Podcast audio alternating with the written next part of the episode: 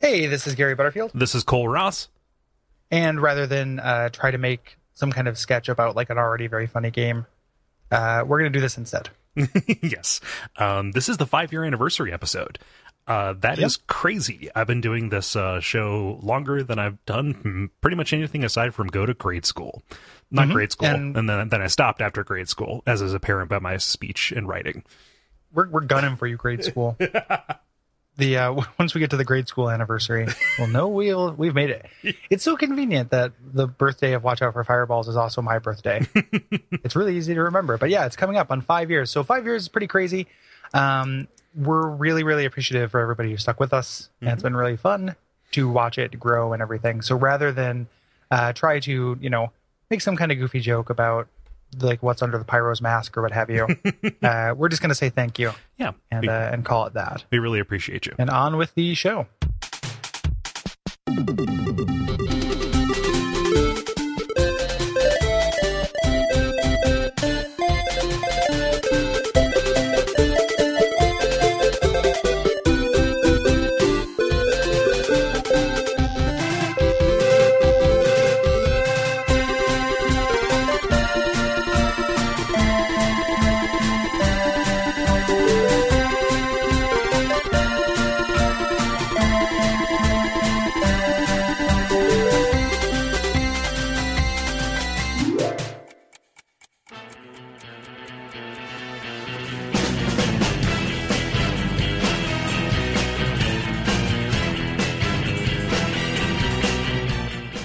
Name is Gary Butterfield, My name is Kole Ross.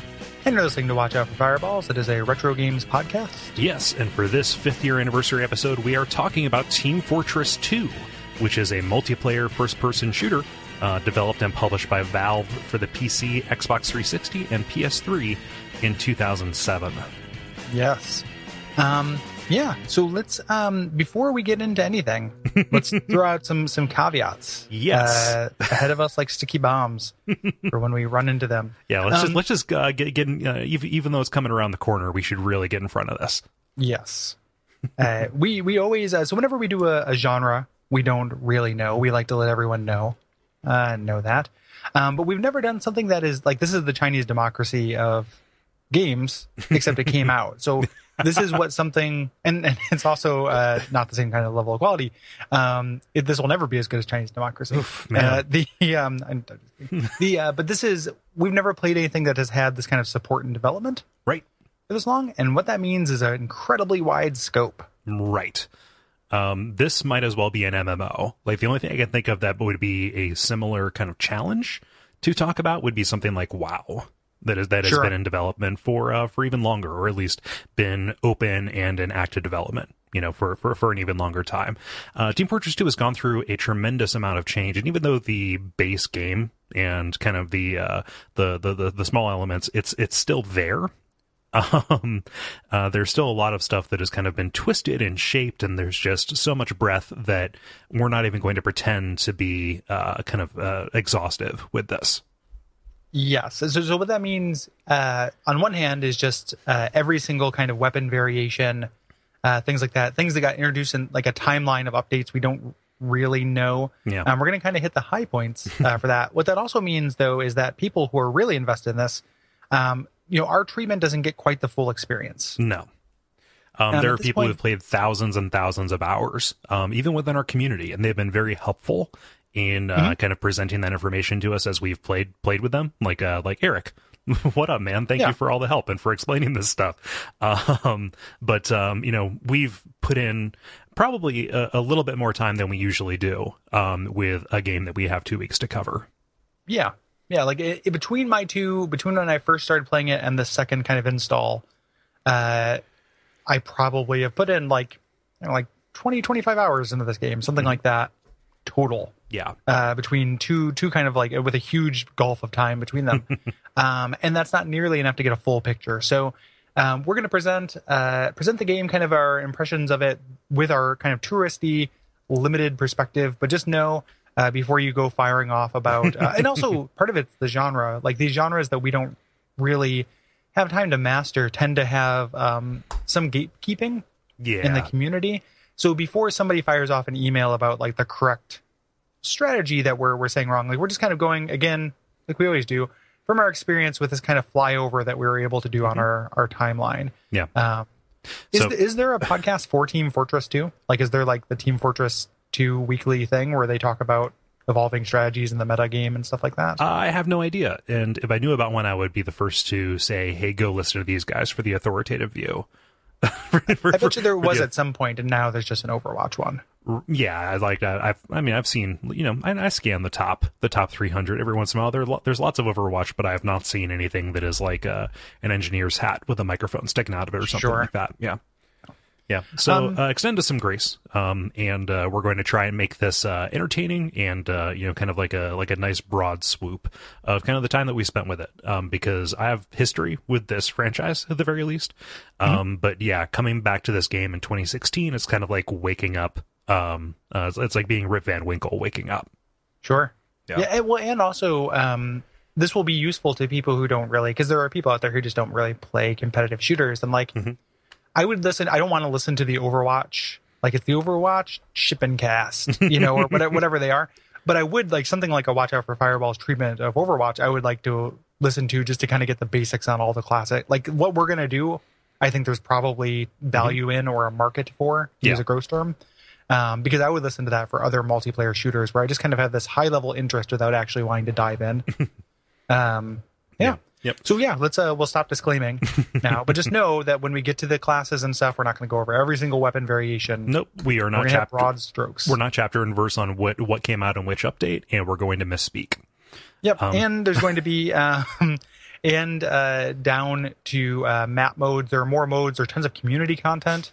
Um, you know, the stuff that wasn't canonized, we're not going to get to. So if the idea is, oh, nobody plays that, everyone plays this community mod, uh, we probably don't know that. Right? Um, so it's not an omission by you know, it's not an act of violence. no, no.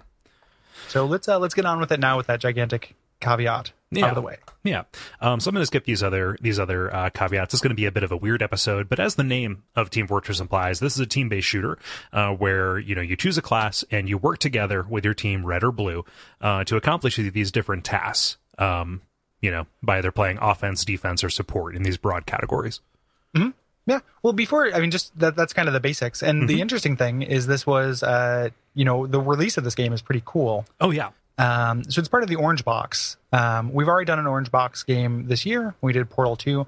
Um, someday, I'm sure we'll do Half Life Two. Yeah. Uh, we're not quite there, but someday that'll probably happen. Did you do a Um, six skid? Yeah, yeah somebody out there just. I, am I'm, I'm recording this on my Manocycle.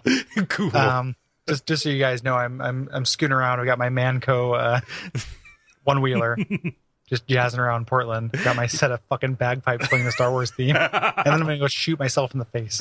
Just don't look. Yeah, just, yeah, just don't look. Just don't look. but we are, Um, uh, yeah, but we have no immediate plan to cover Half Life 2, but this has kind of been an orange box a year. Yeah, the orange box is really important. It is. Uh, I think it still kind of stands as this weird gold value, gold uh, standard of value. Yeah. Uh, it's the gold standard.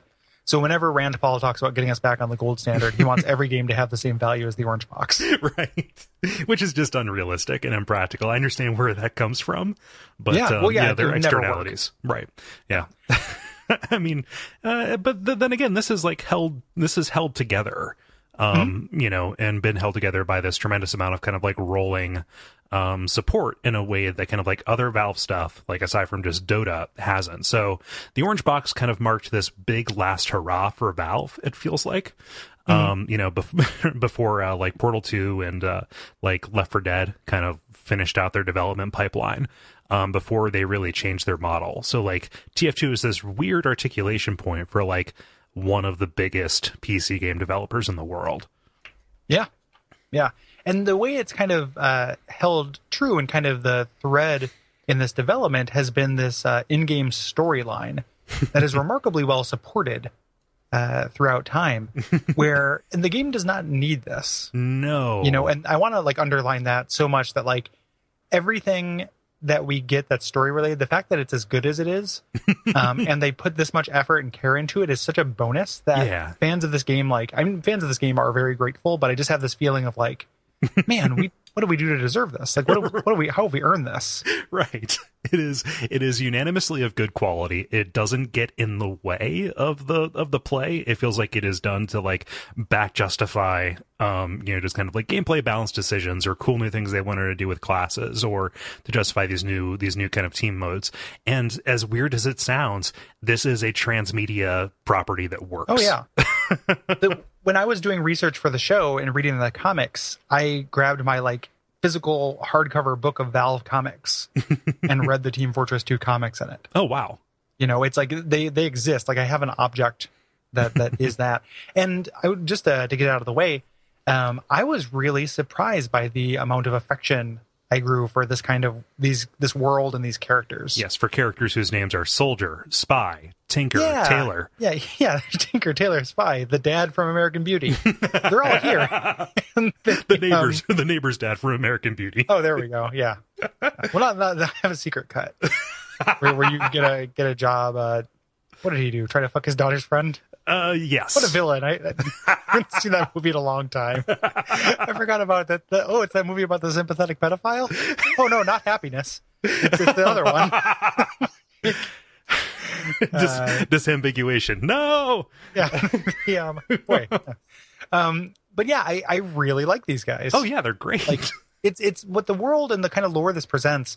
When we did a Day of the Tentacle, we made a lot of Looney Tunes comparisons, but this is like Tom and Jerry. yeah Like this is this is this is that old kind of cartoon violence, perpetual struggle, Roadrunner kind of thing, done to my mind like you know as funny as that as that game. yeah You know, and funnier than the source material. Like this this they're legitimately like a lot of laugh out loud moments in the lore of this. Yeah, uh, and so I would encourage like all of it's free too. Like you don't need the Yeah, big, yeah, you don't need the big book of physical, uh, you know, comics. You can go onto the Team Fortress website and actually like they have a little viewer, and you like you press the space bar and it shows more art as it goes along. It's like its own little uh, kind of like HTML five or four or whatever, um, uh, like ComiXology kind of thing. Yeah, like It's- guided guided view comic thing. Yeah, Um, there are videos too that go into it, and we're going to talk about all that stuff, but we'll Yeah. get into the, the mechanics first. It just, I think that the reason why I'm focusing on that stuff, uh, one, because it's easy to feel like I have a grasp on, and two, it was the biggest surprise. Like I, I had this vague notion that this stuff was out there, but I didn't think it went further than the the meet the videos. oh yeah, and, And finding out there was a lot there was really a pleasant surprise. Yeah, I've wa- I've watched the meet the videos. Um, and yeah, like oh, like all of that information kind of plays into like the characters' relationships with each other, and even down to how they play on like a minute to minute. Like it kind of informs. You know, not, you know, it's probably not like for a newbie who's gonna be who's gonna be apart from the uh the kind of the intricacies intricacies of it or unfamiliar with it. But like it does reveal information about the game itself. It's not completely divorced from it. It's just Oh, yeah. awesome that it doesn't get in the way. Fantastic, yeah. Um, so the classes are roughly divided into offense, defense, and support. Right. Um, there's a lot of blurred lines there, but that is the uh, that's the idea. Yep, and uh, you've got these map objectives that kind of break down into you know just kind of capturing flags or capturing points, escorting these explosives. And we're going to get into all of that, but there's a lot of different stuff that you're going to do. This is a this is a game that has a tremendous amount of variety to it. Absolutely. Yeah, Yeah. Um, yeah. So that's uh, that's the context that you actually need to play. right. Um, you know, it's a multiplayer team-based shooter. Um, we're going to get into the specifics of it uh, right now. Um, we're going to spend a lot of time on those different modes, as we mentioned, uh, and characters. But just know that this game does have some kind of really interesting generalities that are true of all that uh, that we also would be remiss if we ignored. Yeah. Um, so even though this game came out in 2007, um, it was in development for an incredibly long time, and it was kind of an early move that Valve made um, that would come to define them, which is let's look at people who are really, really good at making mods or making their own individual stuff and hire them to just like give them this umbrella to do their thing. So Team Fortress um, started out as this Quake mod, right, for the original Quake, um, as just Team Fortress. And they're like, hey, come here and let's start making Team Fortress 2 because we believe in what you guys are doing. Well, before that happened, they they hired those people to make uh, a source port for it to make Team Fortress Classic, Mm. and then Team Fortress Two came along. But the people who just made Team Fortress were brought on and given money just to make Classic. Oh, I, I thought that uh, so. So the way that I the way that I saw it was that um, uh, they were brought on to work on Team Fortress 2, um, and uh, development started in 1998. Um, and they actually ported Team Fortress to, to uh, the uh, Half Life engine with Team Fortress Classic to like get people excited and hold over fans.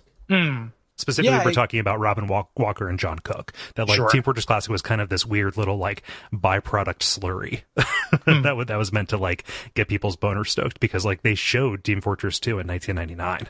They've shown a lot of Team Fortress 2. There are a lot of different versions. I'm not specifically sure about the the chronology. I always thought that that was initially thing the initial thing they got hired for, and then the sequel came a little bit later. But I'm I'm not totally sure. Um, but there's a lot of different versions of this. Um, initially, it was a modern kind of military shooter. Yeah. You know, similar to how Team Fortress Classic looks.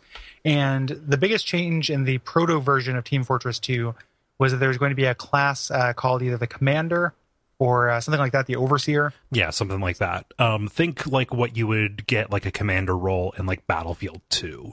Yeah, Yeah. yeah, like somebody who has has an over, you know, can strategize, who can uh, kind of give orders and see the entire battlefield. Um, the engineer was supposed to be able to set up cameras Mhm. that they could look through, which I think is a really cool kind of tactical idea. um, even though I like what actually happened way better, but Oh yeah. that would have been neat. it was it was really like the game that they started developing was a thing of its time right like oh like what would happen if team fortress like took a turn toward being like a more technical tribes game you know Sure. like com towers and stuff like that Yeah. yeah Yeah, and and uh, you know, so it went through these these kind of changes. Um, I think then the leader class was supposed to just provide buffs, Mhm. uh, but then they realized that no player really wants to take orders from another player, right um, and that is when uh, the current Team Fortress Two kind of started coming into its own. yeah and uh, boy was that a good decision um, the amount of realism that they were putting into it. I remember, you know, I, I loved Team Fortress Classic, and I remember, remember reading the coverage of it and hearing like, wait, we have such an emphasis on realism that if you stand behind a soldier when he fires his rocket, um, the exhaust will do damage to you. yeah, It's like, what purpose does that serve? the purpose that serves is to be in a Metal Gear game. Right. Like that's what Metal Gear does. um, that's not fun with multiple people or in, in games that like where you anything with like respawn needs needs to have this. And the um, so I've heard a couple different stories about the kind of development of this art style, this Norman Rockwell kind of early Americana thing. Um, one of the stories, and we'll, we'll get into that in, in kind of grander detail in a moment, but one of the stories about the reasoning behind that I heard was that creating a place where the crazy, like the the bonkers things that happen in the game already Mhm. can happen. Right. So making to- a cartoon universe. Yes, to, to, to, to make it so that you don't actually have to explain around it or that it won't look out of place, right? Yeah. Which is which is a wonderful choice because it puts the play first and it puts like, hey, can you know, can we have people do really cool stuff first? Yeah. Um, so I, I, I kind of have this this feeling about this, and I have it in the notes here, but I want to make sure that it that, that, that it gets out. Which is like oftentimes I kind of get stuck thinking about game design as art, and it totally is. But like when you look at something that kind of exists this long and is this iterative, um, you know, that it's had this development history. Like this is game design as engineering, and that's revealed by looking at the commentary, um, by kind of reading these stories and the uh, about these small little tweaks that they made, and kind of like on the fly, you know, decisions that they made to solve problems and just make everything as fun as possible. Um, and to make sure that it works and has a good experience. There's a tremendous amount of thought that's been put into all this that makes it feel like workmanlike, but in the most positive way I can say workmanlike. It, it's the uh, platonic ideal of polish. Right. You know, so it's it's polish, uh, which is something that like I will use as a derivative term as kind of like a soulless thing because it is oftentimes placed into a game when something more fundamental is ignored. Mhm. I feel like this is taking that those kind of elements of uh, fundamental kind of gameplay and building up into into polish. It's polishing the the base game that all and this is a real like object lesson for how that can be uh, fantastic, even just aesthetically or with those little details, because it all trickles out. There are all these little fun, great side effects to this stuff that kind of came through that follow. I mean, not really a side effect. It's they're, you know, they solve one problem, but they can solve kind of one problem with multiple problems with one decision. Yeah. I guess, and it kind of trickles down into this this more detailed Mhm. experience. Yeah. It just uh everything kind of has hooks into everything else. And I wanna I, I'm gonna say integrated or holistic or something like that. And I don't mean for it to sound like a buzzword, even though it totally is, but like it, it's it's very incredibly considered, it Mm. feels like, you know. Yeah. And if they make a mistake, they can just patch it out. Again, that is a feature of the medium. Yeah, it's an evolving, evolving game. Yeah.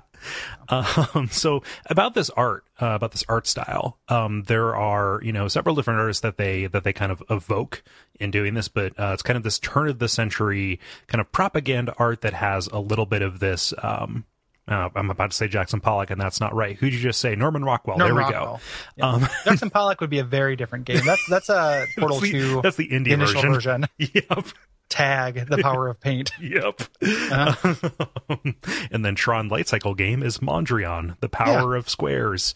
Um, but um, uh, and then they kind of applied that over top of this uh, kind of 50s super spy aesthetic, which is uh, really most apparent in the in the music and the comics. But it's Yeah. even there in like the the crazy unrealistic tech and like the the chrome in the uh, uh, in the spaces around you, like on the maps. I think it's it's a really cool example of like the transformative nature of uh, interaction. In that, that's an aesthetic I don't like. um, I don't like Norman Rockwell. I think Right. it's trash. Um, it's boring. It's dentist office art. um, but like the novelty of moving that stuff around, playing it, and having it be this absurd adds to comedy. Right. Like it's not taken seriously. There's no dignity uh, in any aspect of this game No. you know and that's like it's got that you know it's the, the simpsons thing like the schlub's got to have dignity to to make him you know like it's it's there's a little there's like faux dignity there's comedy dignity Mhm. but there's nothing like nobody's gonna be sad about anything that happens because it's it's like a really good way to sidestep this violence um and having and it's like okay well if we have these characters they're gonna get blown up that's video games what if they look like these you know classic American archetypes. Like the soldier looks like he stepped off of a, you know, buy war bonds poster. like that that is an American hero. Yep. And what if we make him the most deranged psychopath in in a game that has like the pyro in it, Right. you know, and then and then make it just comical to have him explode. you know, it is uh it it's used for comedy. Right. Like this art style is adds to that. Yep. And uh like even with that uh with that kind of like 50s super spy Cold War kind of thing, I guess this game's supposed to take place in like 1972. Has a real uh kind of like punch out um relationship to national stereotypes Yes. too. it's a little bit more uh, loving than that. Yeah. I think though it it does have, and you know, I I don't usually go in for the like, uh, it's okay because they make everybody bad Mhm. uh, thing. I don't I don't generally like that. Right. But these are so absurd. Um, it gets the same pass that Punch Out does Yeah. to me, where it's like nobody's going to feel like this is you know racist against Australians. you know, like the idea that they like elect their president by boxing a kangaroo and they're all super strong, you know, man men, uh, is just so is just so uh, absurd Right. that I don't think it's going to actually Mhm. you know touch any triggers. Yeah. Um, they achieved a lot of this effect with shaders, and you can learn so much more um, uh, by watching the commentary and like they actually turn them on and turn them off. Like the, the commentary in this, just man, I, I wish more games had that. That's Oh my man, I, God do I like God do I miss Valve. Yep. Like, do you remember when Valve used to make games? They were like the best at it, and then they decided, nope. um, we're just gonna make Dota 2, which I just found out in like doing research for this is not funny. Yep. Well, why would you do that? Like, why? like that's that's your thing. Yeah. League of Legends is the funny one. Yeah, how did that happen? Like, you, like why is Valve making a not funny competitive game? Yeah.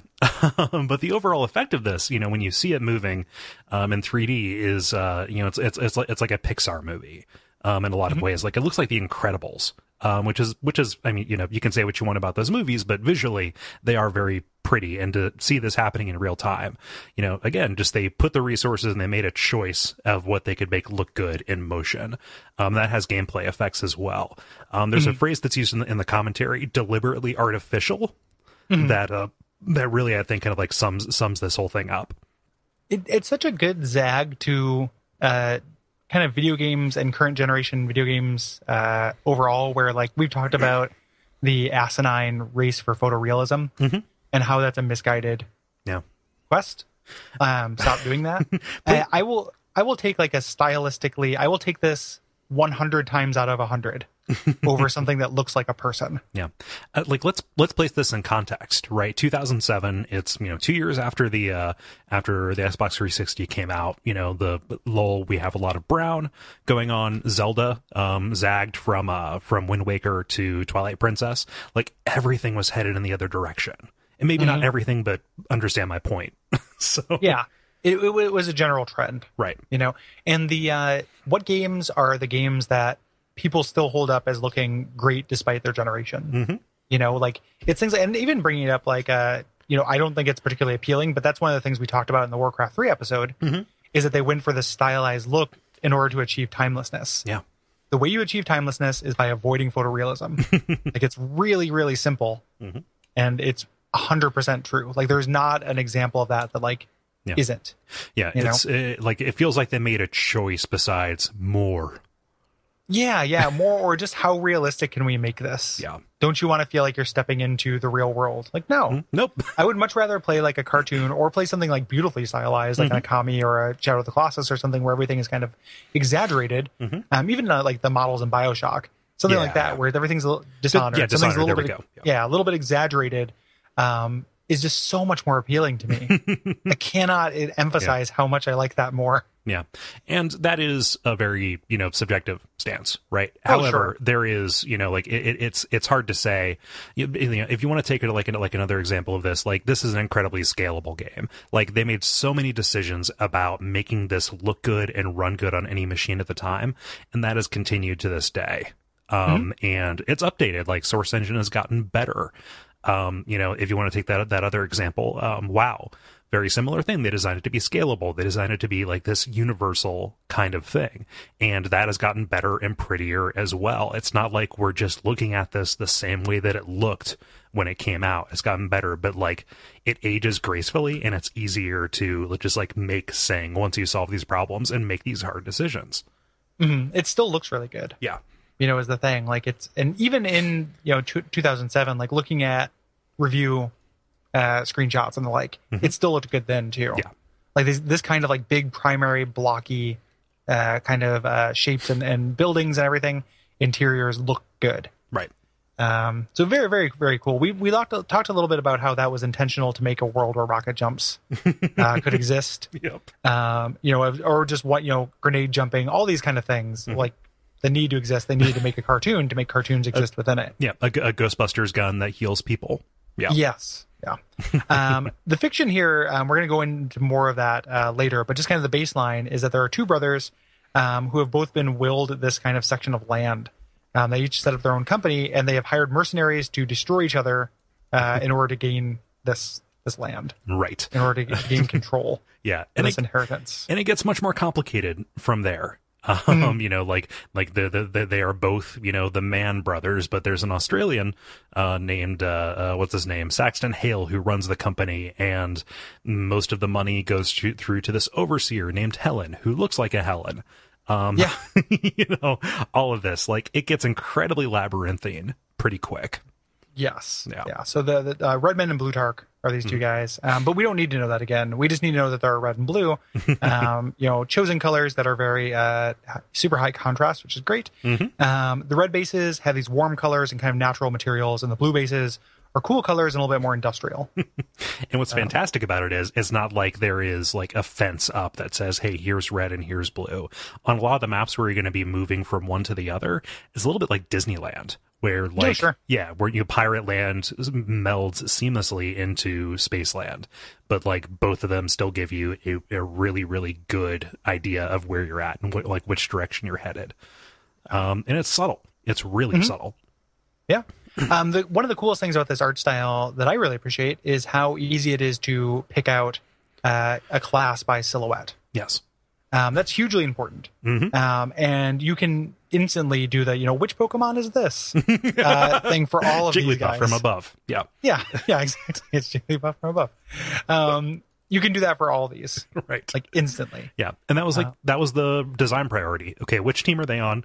Um, uh, what class are they by the silhouette? And then actually like gradients of color and highlights and stuff like that. Like draw your eye to the weapon so you can see like what they're attacking with, so you can know how to react. So like this is a really really readable game. And that would be undermined somewhat by kind of the explosion of the weapon count and kind of this addition of hats and cosmetic items. You know, there is kind of a camp that says, hey, there was this, this platonic ideal when it was kind of like simpler and there were fewer moving parts. It was easier to kind of like read a situation. Um, mm-hmm. but that is just one of the ways that has kind of changed over time. Um, and you can differ about whether or not that kind of readability is still there, um, in broad strokes. I, I think it's still, it's still there. Like yeah. every, even just like posture, like mm-hmm. it, it's part of the character. Yeah. Right. So the weapon, you know, can look different, but like posture and size is so different. Even characters that are relatively the same size, you know, the the sniper and the spy stand in entirely different ways. Yeah. And have entirely different walk cycles mm-hmm. and just look very different. Yeah. Uh, you know, so even if they're roughly the same size person. Yeah. The animations tell you tell you too, like what they're compensating for, um, kind of the confidence of which they move, like all of that kind of like just mm. uh, just you know, again just gives you that situational awareness. Can you um, refresh my memory? What was we covered a game uh, on here recently where we talked? Oh, it was we were. I was actually talking about Slack and talking about Bloodborne bosses. we were talking about silhouettes, yeah, being yeah. readable, mm-hmm. um, and how important that is. That's a big deal. yeah, it's it's a really big deal. Like you have to be able to read something at a glance if you're going to be expected to make a split second decision. Right. Yep, and this is a pretty fast game, although we'll get to why it doesn't have to be um, or why yes. that you know like your your lack lack or presence of skill, and that doesn't doesn't matter so much at you know kind of like eighty percent of the levels of play. It's it's pretty it's pretty approachable. It's also slower than a lot of multiplayer shooters like this. It's uh, um, it, you know it's somewhere between uh, Counter Strike where like you walk in, get shot in the head, and then wait a long time, yeah. you know, for the match to end. And my understanding of Overwatch, which is that it's much quicker, and there's much less downtime. Mm-hmm. Yeah. Um, and the players uh, or the character's character uh, comes through in uh, their voice as well. Um, each mm-hmm. character, mm-hmm. you know, has a different voice actor and they have their own accents and their own kind of like attitude. And they took this kind of scripting system, these response rules from Half Life 2, and they kind of worked this in to where the character's barks you know, kind of like saying, okay, well, I'm reloading here, or I need some healing, or something like that, are actually chosen by scripted logic. So they're, you know, all of this patter and the animations and taunts and stuff like that are kind of determined by are you on a roll killing people is your health above or below a certain point so there's no repetition like you don't have you been get... killing the same class over and over or right. being killed by the same class yeah. Um, it's real weird when they first implemented that because everyone, no matter what happened, would go Gordon Freeman, um, and it made no sense. Like that was what they, you know, re- when you reload, Gordon Freeman. I want that mod. yeah, Gordon Freeman. Um, did, did, we in the Half Life episode? Did we talk about the mod that was uh, nothing but mouth sounds? I'm not talking I, I about the Neil Cicierega, um, but it was a it was a Half Life Two mod where they uh, where where they replaced like the guns with pow, pow, pow, Oh, we did. I thought you were talking about there was a like a some some some some some no, some, no. some some some uh, one, but I think we did talk about that Half Life. Yeah, one mod. That's um. really great.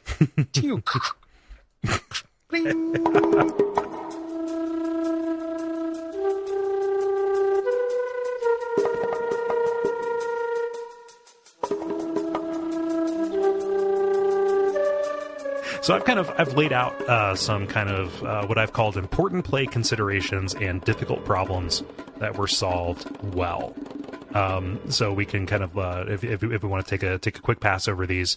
Um, so this is a game that has a, a wide, you know, just a just a just a huge variety of uh, of things you can do. You have nine different character classes with any number of different weapons, abilities, loadouts, um, and you have to share the same space, right? You have to have a role that you play, um, and all this has to be kind of catered to um, by the level design. So it's kind of ridiculous to imagine not just Valve, but even the community people who have made maps that have kind of become part of the canon. Um, it's really hard to imagine the amount of decisions that had to be made to you know accommodate that and make everybody feel useful Mm-hmm. Yeah, yeah, and there's there's so many of these that it doesn't feel like uh, it's exactly balanced right. the way you know a magic card set might be or like a Dota set uh, might be. Like that's not really the problem uh, or the, uh, the the way that they took. It's more that the game feels uh, like no matter which one of these things you're choosing, there is a way to feel effective. Mm-hmm. Um, so this uh, these specific loadouts or kind of builds that you make for your character or team compositions, there is a way, there is a counter there's a strategy that works and a counter for it. Mhm. Um, which is balanced, but it's not like the kind of fine tuned balance where, you know, we talk a lot on the show about uh, the dissatisfaction that comes with a perfectly even difficulty curve. Right. You know, difficulty curves should be stairs, not straight lines. Right. Um, you know, because otherwise there's no feeling of empowerment and there's no feeling of challenge that comes with those uh, those kind of highs and lows. Um, this has a lot of that right. You know so there's uh, the skill ceiling and the skill floor uh, will kind of raise and lower depending on what you're doing and your uh, your ability to take advantage of that Right. And you know this doesn't just accommodate different levels of skill, even accommodates um, uh, your your preferences. You know what you want to do, the way that you want to kind of like slot in. There's going to be a place for you to fit into a Yes. team or into a role, um, and you know it feels like the game is doing a lot to communicate to you, um, you know where you should probably be. Right. yeah yeah yeah it is it is very easy to to jump in these characters not only do they uh, fulfill very distinct roles on the team they also function as a difficulty selector Right. um, you know how how much work what what do you want to have that be that minimum skill skill floor and the maximum skill ceiling Yeah. for this so you know ranging from like heavy you know medic or heavy to spy Right. you know which is uh and i spoiler like i never figured out spy like i'm a really bad spy I, I, Um, uh, the only thing that I'm worse at than spy is a sniper. Um, Sniper's if- really hard for me, too. Sniper is is uh, is it feels like it's purely skill. Spy, I felt like I got lucky. yeah Yeah. Um, uh, so with all these choices, they actually did a lot to kind of like make that big possibility of space feel small, right? You know, Mm-hmm. there is going to be a place for you. Um, you know, there's going to be a way for you to turn whatever level of input you can, you know, put into the game, um, into output for your team. Um, and that team nature of this, you know, it's in the title, but it cannot be underlined enough. There's this awesome mix of co-op and competitive play.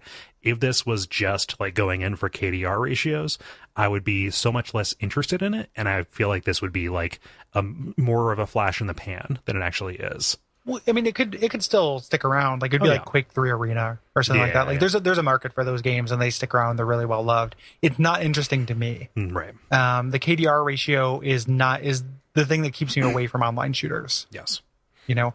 Um, and this the fact that it recognizes uh, ways that you help out that are not directly related to upping your kill count um, really underlines that kind of that priority. So like you get mechanical points like you get recognized and points for doing every role on the team Mhm. not just racking up a body count Right. Yeah, and you know.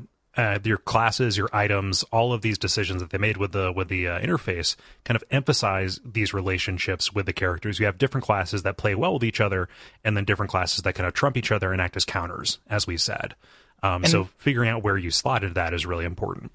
and a lot of that stuff came about kind of through play and then valve responded to it and canonized it Right. So there will be things like um, people learned really early on that pyros pair up really well with engineers because they can spy check really easily. Mhm. So you know, an effective engineer might have a pyro that just hangs around, Yeah. and then they added in items that gave the pyro an ability to further protect turrets. Right. You know, they recognize the ability mechanically after it comes out, kind of through play. Mhm. You know. Um, so it's this that's again that advantage to an evolving system as opposed to a static one. Right. They, they they can reinforce those relationships and then even introduce something that tempts people away from complacency. Yeah. You know. And and I you know, I don't know if you know, like I have a lot of faith in these designers. Mm-hmm. It doesn't really matter how much of that was on their side that they determined. It's a credit to them that they're paying attention to it coming about naturally too. Oh, for sure. you know, so yeah. even if they didn't uh, they didn't sit out to be like, you know what, pyros and engies, good combo. if they just saw that players were doing that, paid attention, and then reinforced it within the rules of the game, uh, that's gravy. You know, Yeah. that's good. That's that's that's that's good Yeah. shit. the end result is still, you know, it's still the same. Like it's still Yeah. a really good thing for like just this organic thing that kind of just grows toward the light of fun, you know? Mm. Yeah.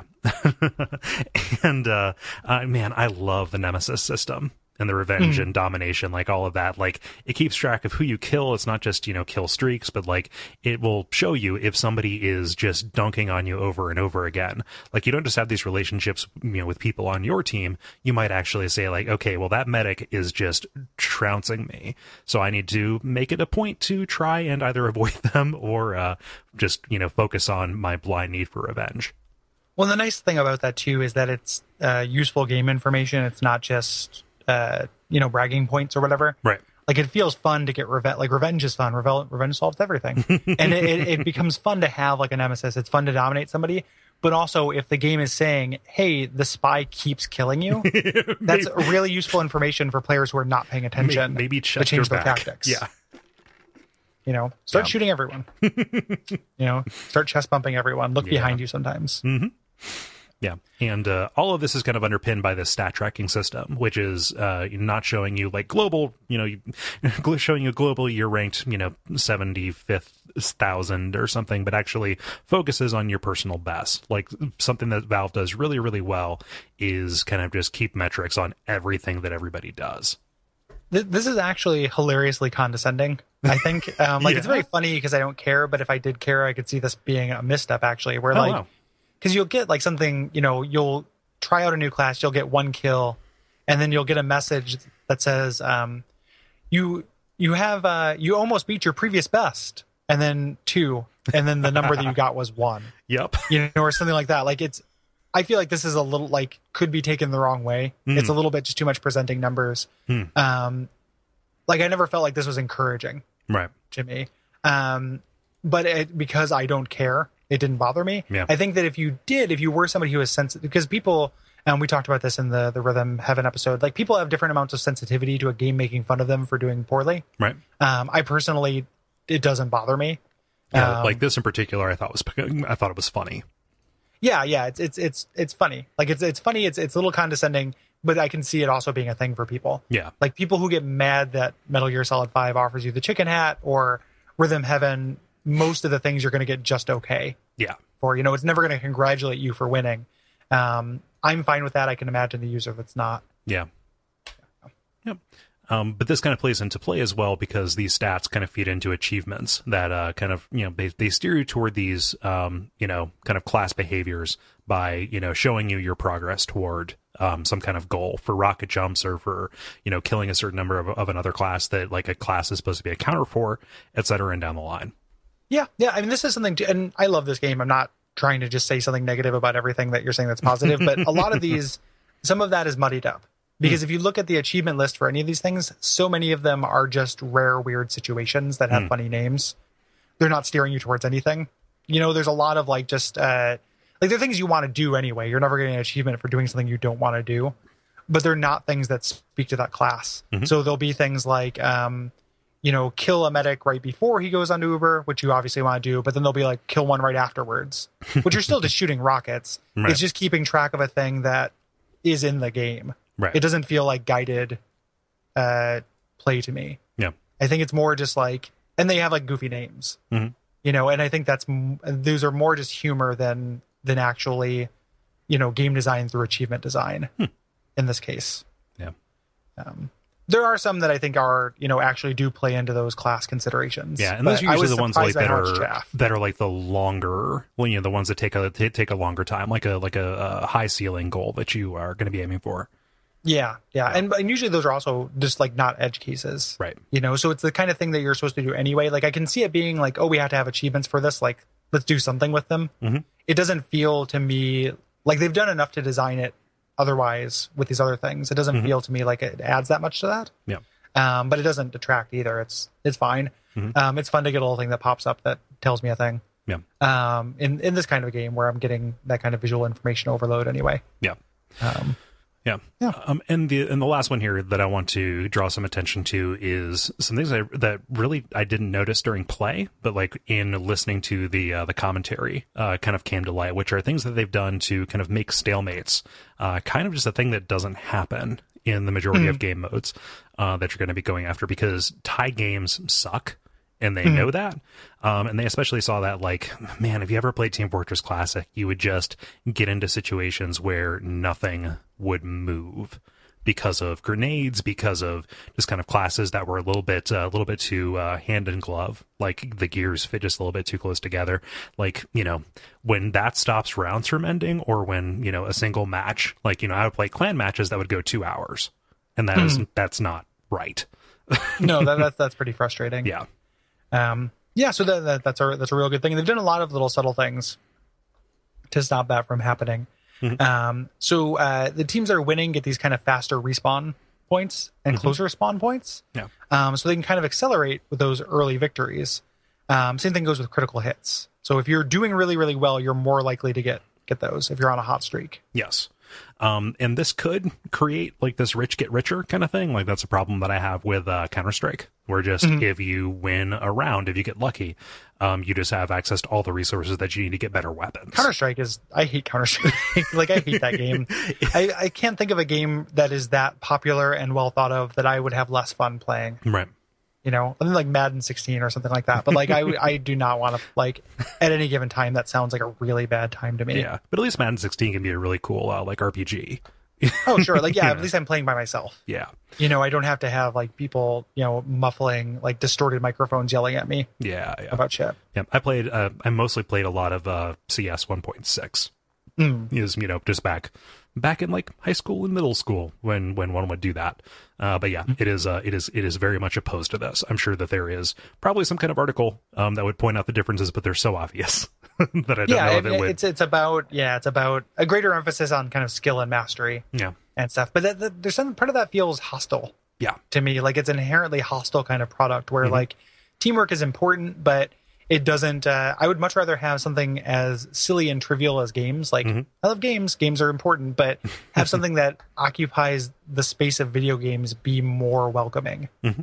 you know and friendlier than than not yeah. Or the, that just encourages growth within it. You know, it doesn't it Yeah. doesn't keep you out. there has to be a not. way to play like to get better at it Right, which like every time i've tried to play counter-strike i felt like there is not a way to get better at it right. You know, that's not really a possibility. You either start at the beginning or you're fucked. uh, and that's the worst thing that an online shooter can do is that, like, I feel like there's this window where you can get in. And if you don't get in during that time, well, that's just it for you. Yeah, You know, and and you can see it even in design. Like modern popular shooters take a lot of pains to make that not the case. right. You know, they try to get around that. Yeah, they, uh, they refresh feeling. it. They give a lot of like stuff at the at the beginning. They try and incentivize people getting in or speeding up to like a like a an avatar skill level that Mm-hmm. will kind of offset that. and also uh, matchmaking uh, has gotten a lot more robust like to try to like ways to track your skill and try to pair you against people who are also starting out Yeah, um, which is it's, it reminds me of when we did fighting games like fighting games are only really fun if you're playing against somebody at the same skill level right, if you're playing against somebody who has mastered it or playing against somebody who has never played it before it's not fun right. um, and that's something that like fighting games uh, you know since i haven't played a lot of them online i haven't kept up with how they keep track of that Mhm. but it's hugely important Yeah, um, no. yeah. I, I would imagine the principle would still hold. But this rich get richer kind of thing that that sounds like it could be a bummer. But like in I mean, once I got kind of attuned to this and figured it out, like oh, early gains just kind of speed up into bigger successes and actually speeds the time to where things will get even again, and you can re- you can regroup and rally. Like mm-hmm. keeping the keeping the matches quick and kind of breaking up the pace of play into these kind of fits and starts it does such a good job at kind of keeping your morale up. Yeah. yeah, it keeps the pace up, which is good. And you can make a comeback. Like just because the rich get ri- richer does not Oh, mean yeah. there's not room for a comeback. Because the cla- you know you can switch classes on the fly. Mm-hmm. You can try new strategies.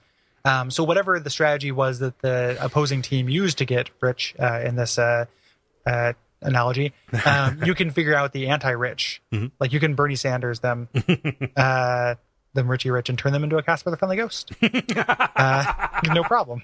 Um, the stalemates were a, a bigger problem in Team Fortress Classic, which I still have a lot of love for. But Oh, one of the reasons is because of grenades.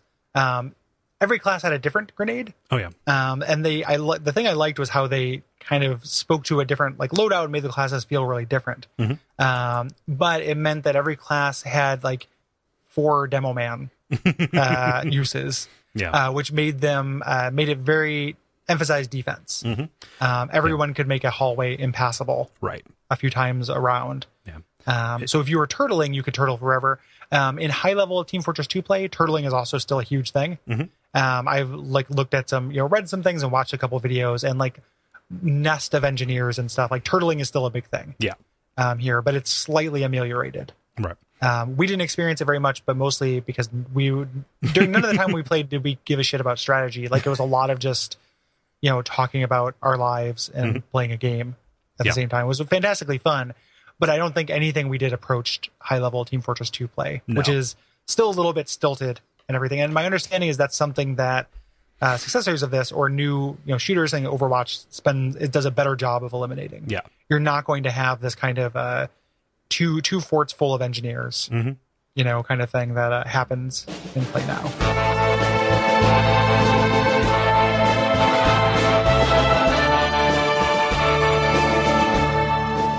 So there are several different game modes, like we talked about, and these are all kind of pinned to different maps. There are some maps that have uh, multiple game modes in them, but um, I think that we should go through these different modes and kind of talk about them and talk about kind of the shape of play. And then here in the notes, I've kind of called out the ones that I had have experience with.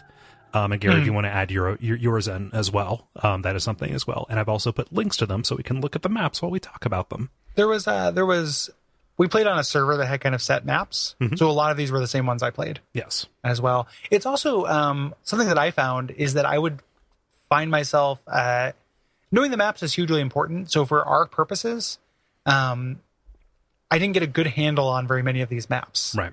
Um, there are a couple of them that I did, but it is something where that development, that nine years of development, does make it a little bit harder for a newbie Yeah. to get in because uh, specifically for engineer like turret placement and spies um, i would feel it um, i would play in, in a level a couple times i kind of had an idea of it but i would still get kind of kind of dunked on because of those two things Yeah. those two classes Yeah. Um, ambush points, specifically like pyros. Um, I think Oh, sure. just ended up ended up just rolling all over me because of the ambush. You know, just I, I, I wasn't sure which angles to cover. You know, when I when I breached into into a room. My, my point being that i don't really know any of these maps like i know Right. them i can look at look at them and be like oh it's that place Yeah. you know but i don't uh, i don't actually feel like i have good knowledge of any of these maps Mm-hmm.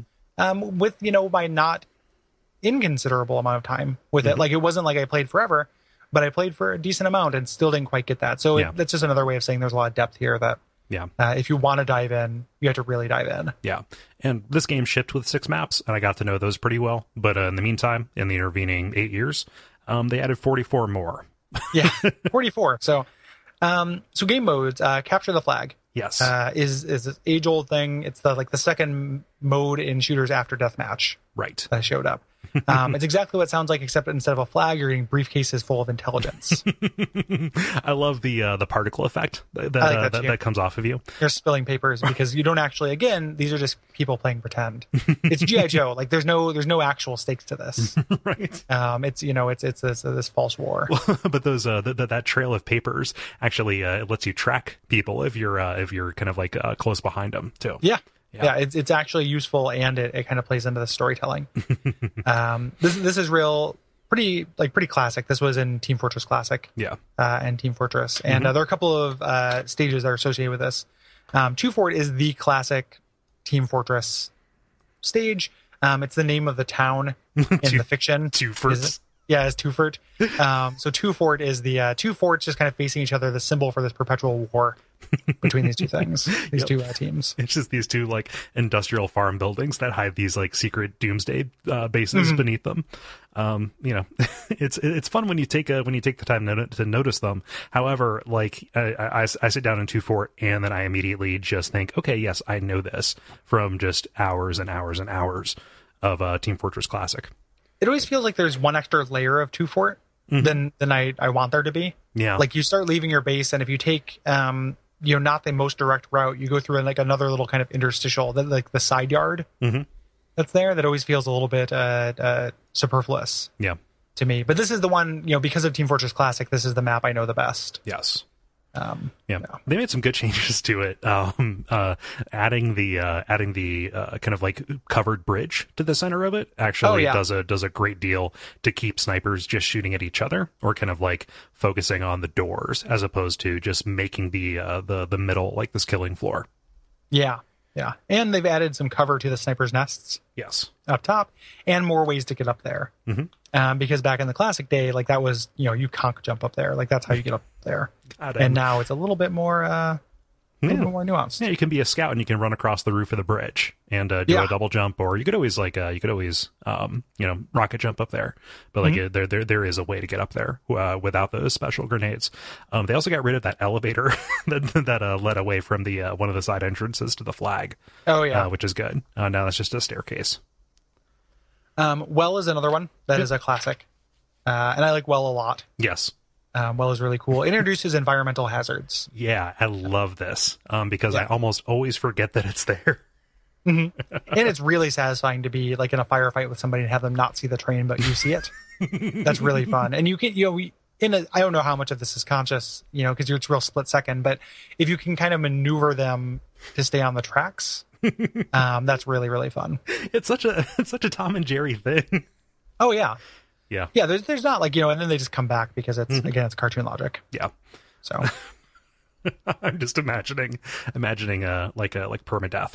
Uh, you, lose, you, you lose whatever weapons you had equipped. That'd be That's terrible. one of the things that happens. You don't lose your weapons they have equipped, but that's one of the ways that stalemates are broken is that overtime Mm-hmm. uh, mechanic where uh, when you go into overtime, if a match is really close, we should have mentioned this uh, last section, but Yes. um, they stop respawns. Yeah. So uh, the game continues, but people don't come back. And then it becomes this like really, really high stakes who can do better with one life uh, thing, which is really interesting because it even comes down to classes. Like there are classes that are no one is disposable. You should always try not to die in this game, but there are classes that are more disposable than others. right.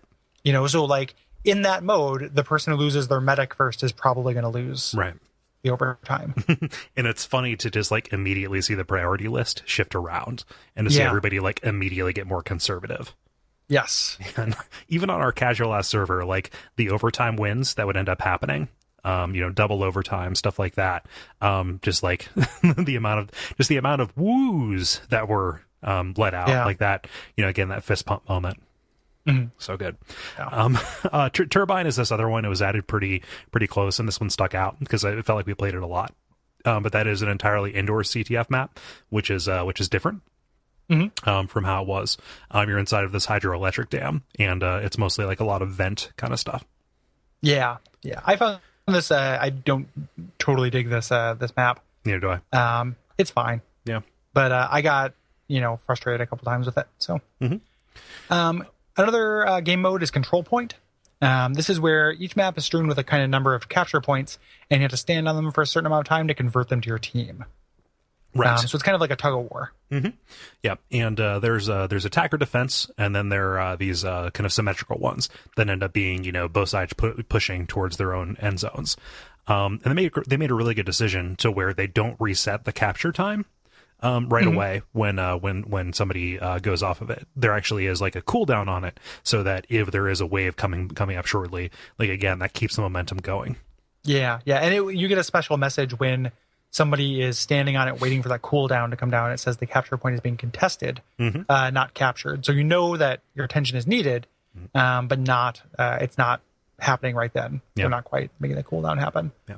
Of, Um, of these six maps that were shipped with this game, um, this accounted for four of them. Actually, this mode. So like they really, really leaned on this as being kind of the new canonical Team Fortress Two. It felt like, or at least that was Yeah. the mood when I when I first picked this up back in 2007. Um, kind of shifting it away from that more kind of like static um, TF2 with like smaller maps and just like more kind of like butting heads. Like you Yeah, know- th- this, it, it turns things towards more towards skirmishes Mhm. that are around new, smaller places rather than control of an entire map. You know? Um, yeah. This, these uh, this mode kind of bums me out because this is something where map knowledge will really fuck you. Um, because it's very easy uh, moving through. If you spawn and you're not with your team and you don't know the map it is very easy to walk to the second control point that is not being contested.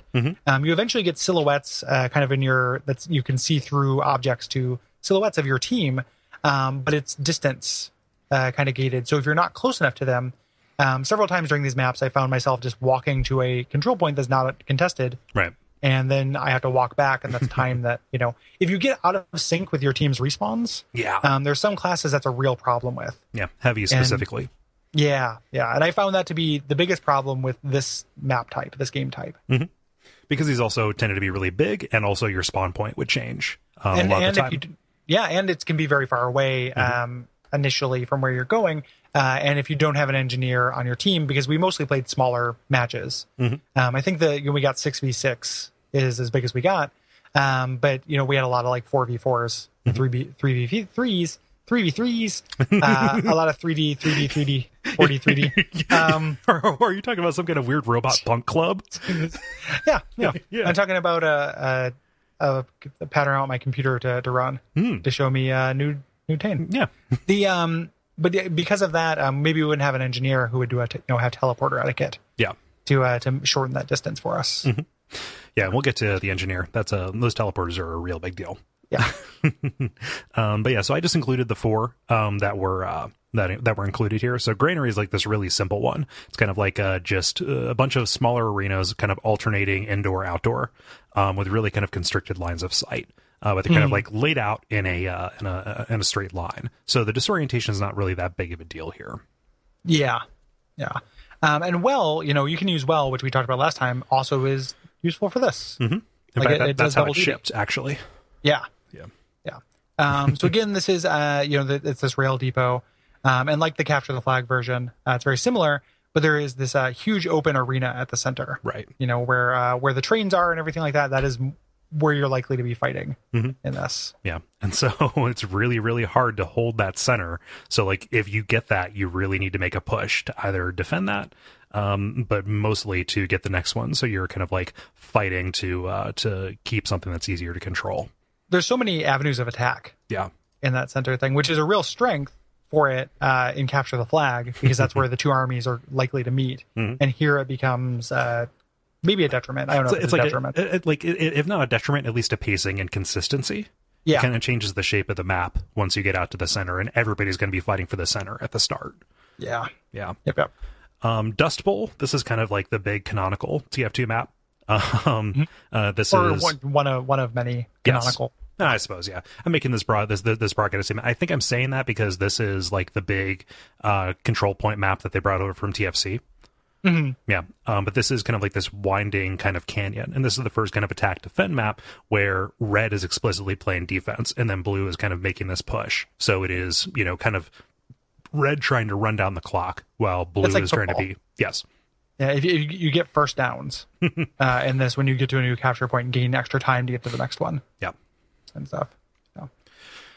Um, Yeah. And then Gravel Pit, which is kind of my favorite of these, um, just because it is asymmetrical. It is the uh, the, the attack defend, um, but you kind of ha- you kind of have an option, um, especially with a smaller team, of which of the kind of forward places you want to defend um, or attack.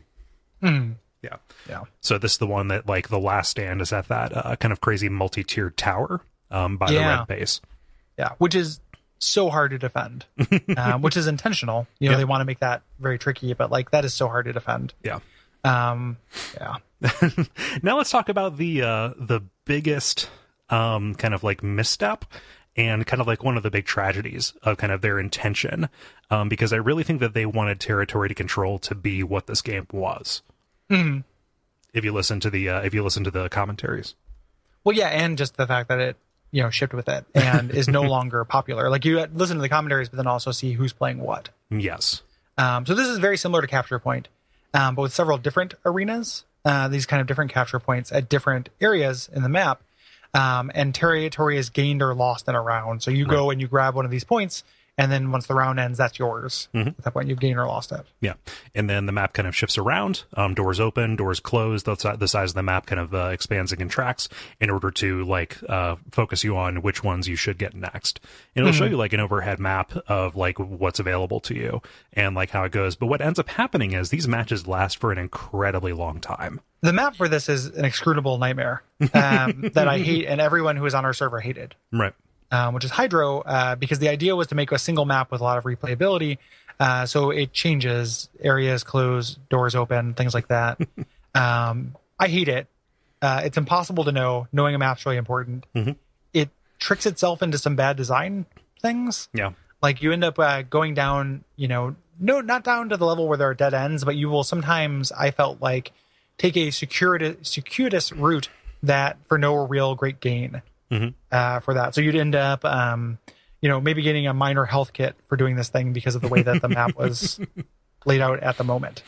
it's it's kind of funny this is that this is a hydroelectric dam because there are times where I will take a wrong turn and I will end up like Clark Griswold at the Hoover Dam in Vegas Vacation, just separated from the family and trying to plug up a hole in the wall with gum. Well, I, definitely didn't see Vegas Vaca- Vacation. Oh, okay. Is Vegas Vacation worth watching? Not really. Like, I didn't think so. I, I know. I was 10 when it came out and I really liked uh, the other vacation movies, so I Oh, watched it. good.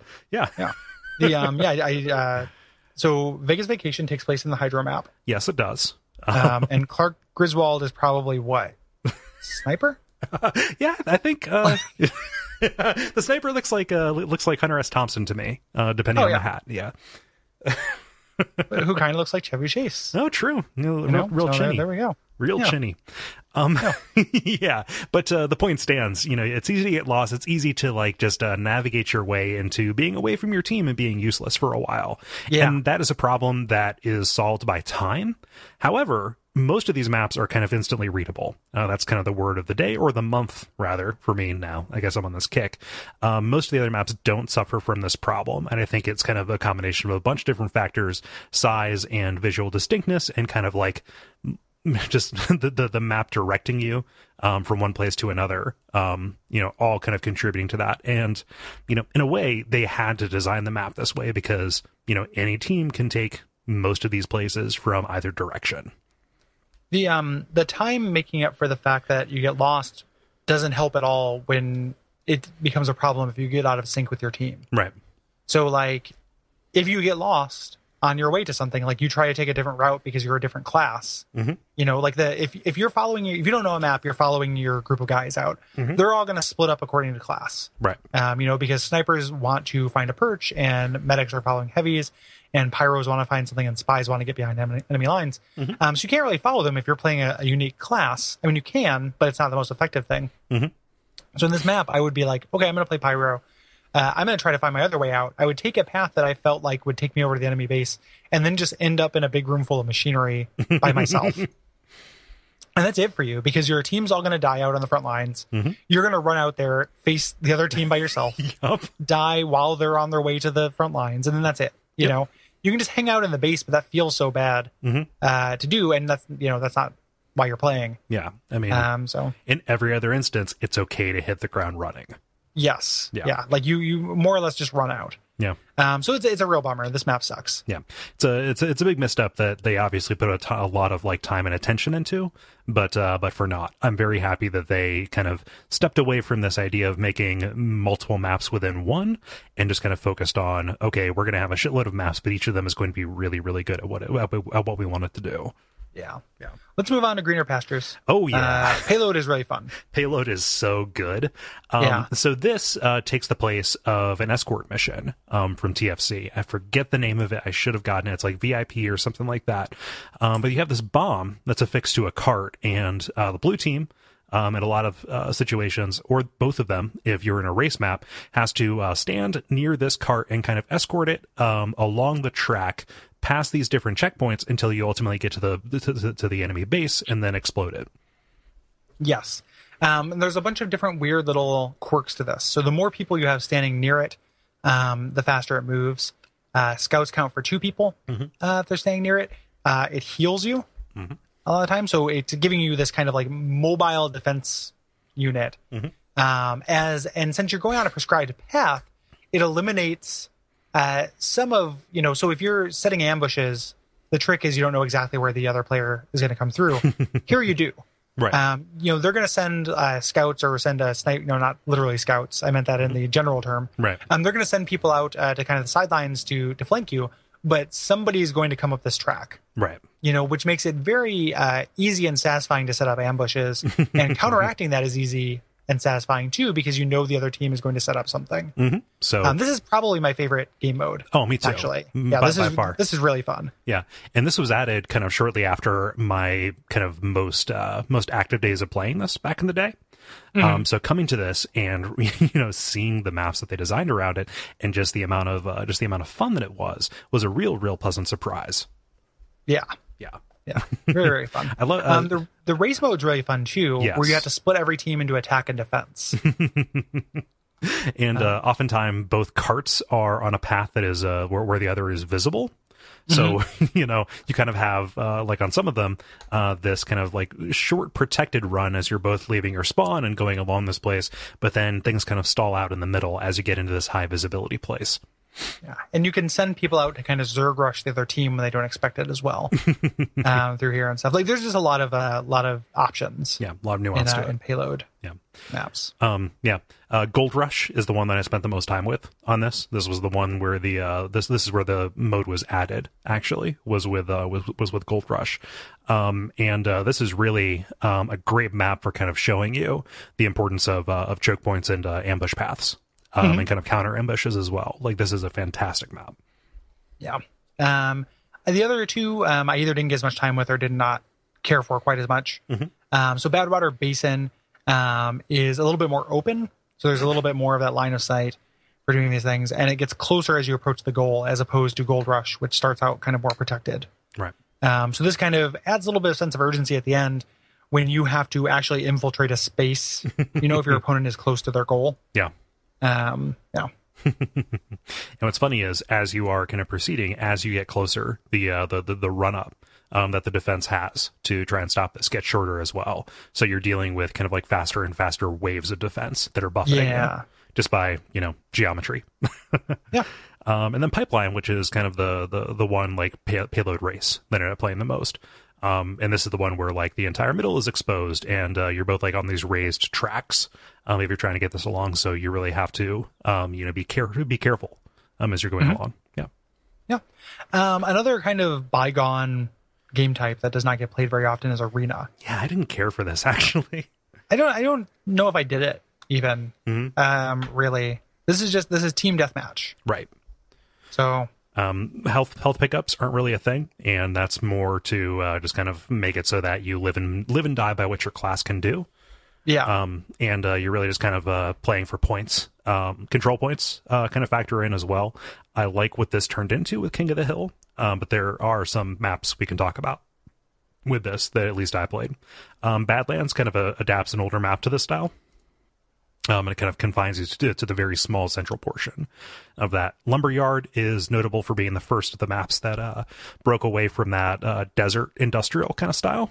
And then Nucleus. Oh my god, I hate Nucleus so much. Did you- Nucleus is really rough. yeah. Um, I, I played it very, very briefly. Um, but not uh maybe, maybe only once Mhm. did I play this. Yeah. Yeah. This feels like again, it feels like a Mario Kart competitive level. it does. Something that has this this kind of symmet- circular symmetry, um, lots of uh, you know Z variants, Mhm. uh, lots of lots of uh, height Yeah. uh, differences. Yeah. And it's one of those things where, like, it's a real, at at least for me, it's a real playability concern that most of the maps are designed so that you know where you're coming from and where somebody could possibly uh, kind of uh, come from as well. Um, you know, kind of come towards you. Like just the fact that like your line of sight is almost always guided by the objective. Um, is uh, is really really important here. I would just be running and trying to you know take somebody out, and then just oh here's a pyro who dropped down from one level above me, or here's a spy who I didn't uh, take in, you know take into account because there's so much chaos going on as we're all kind of vying for this central kind of tower. Um, this this this ended up being like just a real real drag. Did not dig for it. Or did, did not dig It did, for did it. not dig for it. I didn't. I didn't have to dig for it. It dig was- for it is a special map they made for me um, that I got a chance to play. That's where they send the people who can't talk. Yeah, dig for it. Dig for it. Um, yeah, King of the Hill is pretty fun. This is the better version of Deathmatch. Um, it just it, there's a single capture point. Right. Um, so you're just sending waves and waves and waves against this middle point, and you have a timer that counts down. It's whoever can control it for their their four minutes or five minutes first. Right. Um, it has the same kind of rules as uh, the other capture points, where it doesn't immediately switch over, um, and same overtime rules as well. Uh, but this is uh, if you're just going to have everybody go crazy. If you want your entire team to be on the same battlefront, um, this is a good solution for that, Yes. Or good uh, good game mode for that. Yeah. Uh, this is where we ended up getting into the most overtime. Um, specifically, like Sawmill ended up being a very common map on our server. And um, we would get into uh, double overtime with some of these. And it would just really be like victory would just be, you know, one errant bullet would uh, would decide things. Yeah, Yeah. Which is a good thing. Um, and then Viaduct is is kind of another one. It feels like uh, the end of, uh, oh my gosh, uh, Goldeneye, where you just have Sure. that raised point over a canyon. Um, let's get to Halloween, which holy shit, Gary. yeah. Halloween stuff is really fun uh, in this game. Kind of surprising. Yeah. uh, how good it is. So every year since 2009, Valve has kind of done these special Halloween events, uh, kind of with these special maps and strange items and props and stuff like that. And these quickly got out of hand. It sounds like I'm being negative when I say that. Like this is a huge kind of vector for like lore and stuff that actually does kind of get into the play because along with this comes like bosses you know most of the time you're dealing with Merasmus who is uh who is a magician who was Soldier's roommate in uh, in college which uh, which feels like a Doctor Doom Yeah. riff to me, um, a little bit. And then there's also uh, we run into uh, Monoculus, and then one of the funniest jokes in this game is the horseless headless horseman. that's a really funny joke. that's so funny Yeah, that's real good. Um, there's also a Skeleton King, uh-huh so I like Wade the Skeleton King shows up. anytime off in the distance there is an island with a gigantic skull embedded in it and then when I can go there and get a sweet item from a chest inside that skull Yeah, Um, yeah, and, and also there's the I like the way that these maps um, mess around with cooperative Yes. modes. Like when there's a boss that shows up, um, what they found this was a, a decision that came later, where a boss would show up and people would just kind of dunk on each other and use the boss as a distraction. Um, however, the uh, eventually they introduced this kind of um, truce that would happen yeah where everyone cannot hurt each other. They just have to hurt, you know, the boss when he shows up. And because if you kill the boss, you eventually get this item. Um, players, you know, it's this real like fast back and forth between cooperative and competitive play. Yep. And Um, it, feels like uh, I mean no, the, the the competitive thing doesn't doesn't factor into it, but it feels like an MMO encounter. Um, Mm-hmm. A lot of the time, where there's this huge high HP enemy who oftentimes uh, can do a lot of damage or one hit KO or will single somebody out, and often will kind of like um, uh, warp around. Um, maybe our server was a bit of a, a bit of an exception to this because we were all in the same voice chat, but uh, the amount of coordination that would happen the second that Merasmus or Monoculus would show up um, to like get this thing taken care of um, was pretty cool. And like that switching speeds um, is a real nice texture for the game. Yeah, yeah. Even though like ultimately I ended up, I think favoring Mann versus machine, which is all that. Yes. Um, so it's I really like how they made this and then they concentrated it um, into into a mode that actually like other than I mean I really really love payload. Uh, Mann versus machine might be my favorite way to play this. Oh yeah. uh, this game because that's that's really really good. Um, but yeah, so we have these different uh, different maps here. Uh, boy, I, I feel like we haven't even really covered everything. There are spells Yep. um, you can get now. So there's uh, you equip a spell book and then you pick up these single use kind of roguelike randomized items uh, that do different things. It's like mildly too complicated uh, to get into, but you also it's all optional. Like you don't have to engage in the spells. right. I mean, you should, you know, because some of them summon baby skeletons to like fight your enemies, but it's it's bonkers. Yep. Um, and uh, everybody gets a spell magazine. Um, that Yeah. will only hold one of them, and then you can, like you, you can you can fight and uh, scrap around to get the to get the uh, the spell book that'll hold a bunch of them. You know, I, I think the the way that I treated this and the way that that I had the most fun with it, I initially was trying to be real strategic about the way that I use them. Like this is just a way to inject chaos into the game. It felt like Yeah. You know, so like it was just this bonus effect that I, you know, would just deploy when an enemy was nearby and just kind of like roll with whatever came out. Like that was just an immediate joy button for me. Yeah, it's it's it's the whole game is the opposite of Final Destination no items. like the whole game is random stage all items, you know, all Pokeballs, three hundred percent. But this is that at its utmost. Right. Yeah. Yeah. Um, but uh, Mann Manor um, is kind of the, the first one after Harvest that uh, kind of brought this control point, and then this is where you have the boss, the horseless headless horseman, um, who has this really cool behavior where he will single out a particular player. And You can actually use that to like guide him around into uh, into, into other folks. Like he'll Yeah. get really reckless, as opposed to being evasive, which is what happens with most of these others. Yes, yeah, we're trying to get away get away from you.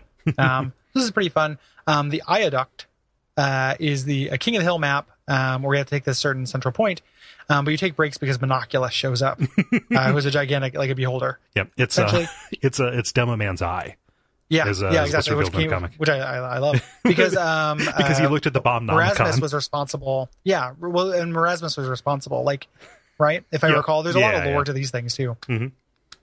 Um, so when you fight Monoculus, eventually he teleports away and he goes to this portal of the underworld, um, where you can get this special item, this hat uh, from that Skull Mountain.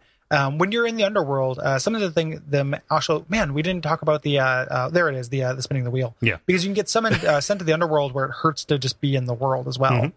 Um, there's this kind of like acid air Mhm. hell dimension Yeah. you end up in. Yeah. Um, uh, let's hear Ghost Fort. This is the one where uh, you're fighting Merasmus, um, who again is just a just a real son of a bitch, um, as opposed to Monoculus, who kind of just fires a bunch of rockets um, and explosions every once in a while. Merasmus is uh, kind of more of an AOE like around himself, and he's much more much more cagey about uh, kind of warping away from you. And Yeah. this has the Wheel of Fate, which actually causes these map wide mutations, like in the like Perfect Dark kind of sense. Like here's Big Head mode, and all of a sudden it is a sni- sniper smorgasbord. yeah, it, it became it becomes like server mods. Yes. You know, so like that's you know you jump on a server and they have goofy shit running. It, you know, I'm sure that these were direct inspirations Mhm. uh, for the things like low grav, things like that. Yeah. Yeah. Um, Hell Tower is the payroll payload race map um, where you're trying to deliver the. Each team is trying to deliver the opposing brother's body to hell, um, because the you know plays into the story. These two brothers, the Blutarch and, and Redmond. Um, Redmond or Redford? I think Red, Red Redford, maybe, Redford, yeah. maybe. Um, we should For- look it for- up. Forgive me if I'm uh, wrong. the um so this is a, a payload race where you get spells um other than the fact that you get spells it's pretty standard Mhm. uh here but the spells do kind of spice things up Yep. and this has the floating bridge of light that leads to the better spells Right. Um that appears kind of randomly that Well, it's uh, not random. have It's um, it's uh, it, it is. If you look at the clock on the clock tower, um, Oh, if it if it approaches midnight, uh, there's a small period um that that that that, that appears. Um, Gotcha. there were there were a lot of times where yeah, I ended up playing a soldier a lot, where I would just make like a like a hail mary uh rocket jump from the middle of that right before it was about to flicker out of existence and kind of close the distance. yeah Yeah. um, Carnival of Car- Carnage actually feels just a little bit too complicated to me. So this is a uh, um, a game variant that I was not aware of, um, and kind of explaining it and learning it in the uh, in the heat of kind of playing it didn't end up really working out that well. This is special delivery. Um, and the other map, uh, Doomsday, for this, you are delivering uh, Australium, which is like this radioactive gold element to a rocket ship to launch a uh, monkey named Poopy Joe to the uh, to the moon. Um, here, you're trying to get this uh, um, briefcase full of tickets and deliver it uh, back to the strongman machine. Um, and each time this happens, there are these curses um, that are laid out, uh, which kind of give tem- uh, a temporary uh, kind of kill boost um, around that. Yeah i didn't did not get a chance to play this Yeah, one this is the one that has the uh, that has the carts actually. So you end up going to either this uh, bumper cart kind of thing, uh, which has kind of Smash Brothers rules. Again, the Final Destination thing. Um, there's also like rushing for safe ground as uh, platforms are disappearing, and then like a straight up race um, as it goes along. Um, again, this felt just like a little bit too clever by half. Um, it was neat. I think that maybe if I spent more time with it, um, but I think like the uh, the the the um, sweet spot for this is somewhere between like Ghost Fort and Hell Tower in terms of complexity. yeah these are to me these are sometimes treats kind of in general Mm-hmm. Yeah. like it's fun but it's a little bit more than i want to learn and a little bit too much chaos Yeah, you know like i dug it it was Mm-hmm. really really hilarious and wonderful Mhm. for for the night that we did it yeah, you know but it's uh i like the idea of them kind of being uh part of a random map rotation yeah, that just pops up from time to time Mhm. Um what i could see if i come back to team fortress in a meaningful way it will probably be to play Mann versus machine mode uh, yeah. which is the final mode uh the most recent one that's introduced that we're going to talk about um which is co-op Yeah, uh, and it you you know this is the obvious way to do co-op Mhm. for this game is to turn it into like Robotron. um, the way that they kind of fucked with it and and changed it made this weird kind of combination of like horde and tower defense and orcs must die uh, kind of thing. It's really really really effective and fun. yeah, Um, so uh, the story here, um, there are robots invading, and you have to Yeah. unite. they're they're Um, being led by the lost uh, the lost brother Gray, um, Yeah. who was uh, disowned because he was a small infant and he was raised by eagles. Yes. Yep.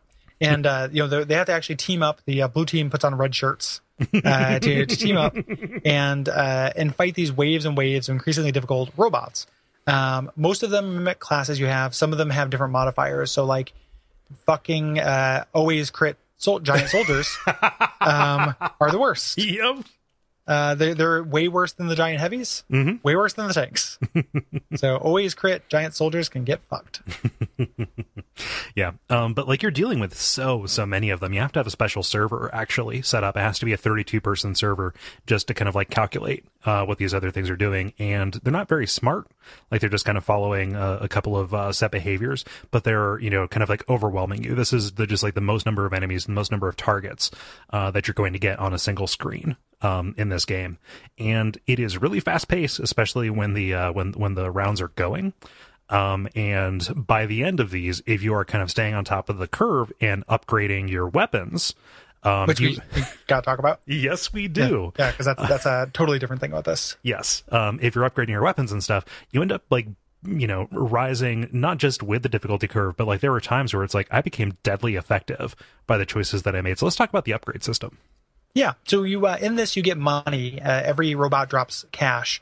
Um, the team shares money. So uh, you want it's in your interest to pick up all the cash before it disappears. Um, one of the cleverest things about this mode is that it recontextualizes a lot of classes. Um, we talked about, uh, we didn't talk about it, but the medic can revive people, which is very cool. Um, the different classes have a couple new abilities. The scout, uh, because they are not anything for firepower, but every team needs a scout because they have a radius where they pick up money and they get healed by money. Mhm. So that class changes entirely to be this kind of sweep up Mhm. uh, class to make sure you get enough money for these upgrades. Um, you have specific properties for each of your weapons as well as general upgrades. Yeah. Um, engineers Uh, actually get more uh, more stuff for their uh, for their uh, sentries as well, Yeah. like shields Yeah. and things. Yeah. Yep. Um, so you can you know change jump height, speed, health. Um, you can heal on kills. Uh, you can change accuracy, splash damage, all kinds of things. Like there are tons and tons of options Yeah. uh, for this, and you just you spend money between rounds in the same kind of rhythms as a, a tower defense game. Yeah, and it's super uh, super accommodating too. Like in between rounds, like everybody, there, there's a timer that goes down. It can't be indefinite, but like there's enough time for you to make this decision, and you just press a button that says, "Hey, I'm good to go for the next wave." The the timer doesn't actually start until somebody says they're ready. Okay, cool. So once the first person says they're ready, it's a stop. You know, from one person from just away from keyboarding. yeah, um, and I can kick so that you have as much time as you need for these things. You can also upgrade in the middle of rounds, um, which is a real fun risk reward thing, and is necessary during uh, the Halloween crossover, uh, Wave Six Six Six, which is uh, it's all just one big wave. Um, you do the entire thing at once. You know, there are no. You start out with five thousand dollars to spend, and then every. I mean, everything doesn't come out at once, but there are no breaks. right. It's just wave after wave after wave after wave, and that was. Uh, we did not. We're not able to beat that. Yeah, Um, that these are already balanced to be pretty hard. yeah. I did not end up beating that or did, uh, playing that rather. So that's a that's a bummer. I'll have to go back. It's in there and shore that up. Yeah, it was it was really cool. The biggest, the most fun part of it for me, even though it was pretty obvious that we weren't going to make it, um, was just being able to start out with the five thousand dollars. Oh yeah, So you get to make a really really powerful uh, kind of customized character right out right out the gate. yeah, yeah. Mann vs. Machine is really really good. I think that that is Wonderful. that like, like, like they they turned it into a new game um Yeah. and it kind of leans into it leans into the thing about this game that i like i mean obviously i'm not a competitive person i don't i don't play competitive shooters i want to like step into a team that's already kind of going and decide like which niche can i fill in this where can i be most useful and like this makes that super easy to do Yeah, yeah yeah. It it seems like it it's almost weird that it took so long for this to kind of come to its own and and get big because it's not that dissimilar from like Left 4 Dead. right you know, it's the same kind of uh, principle to it. I mean, I, it, I don't want to underestimate how hard it was to balance this yeah and stuff. I'm really glad it happened, though. Um, there are a lot of two um, weird little things. So we talk about um, the things that change the flow of this. So it's not just you know fighting unending waves of AI robots. Um, are tanks and uh, sentry busters. Um, Yeah. Tanks are just kind of gigantic slabs of metal uh, that if they hit your your endpoint, you're trying to keep things from hitting, uh, putting a, a bomb inside your your pit. right Um, tanks uh, just require all your attention. They're super, super tanky.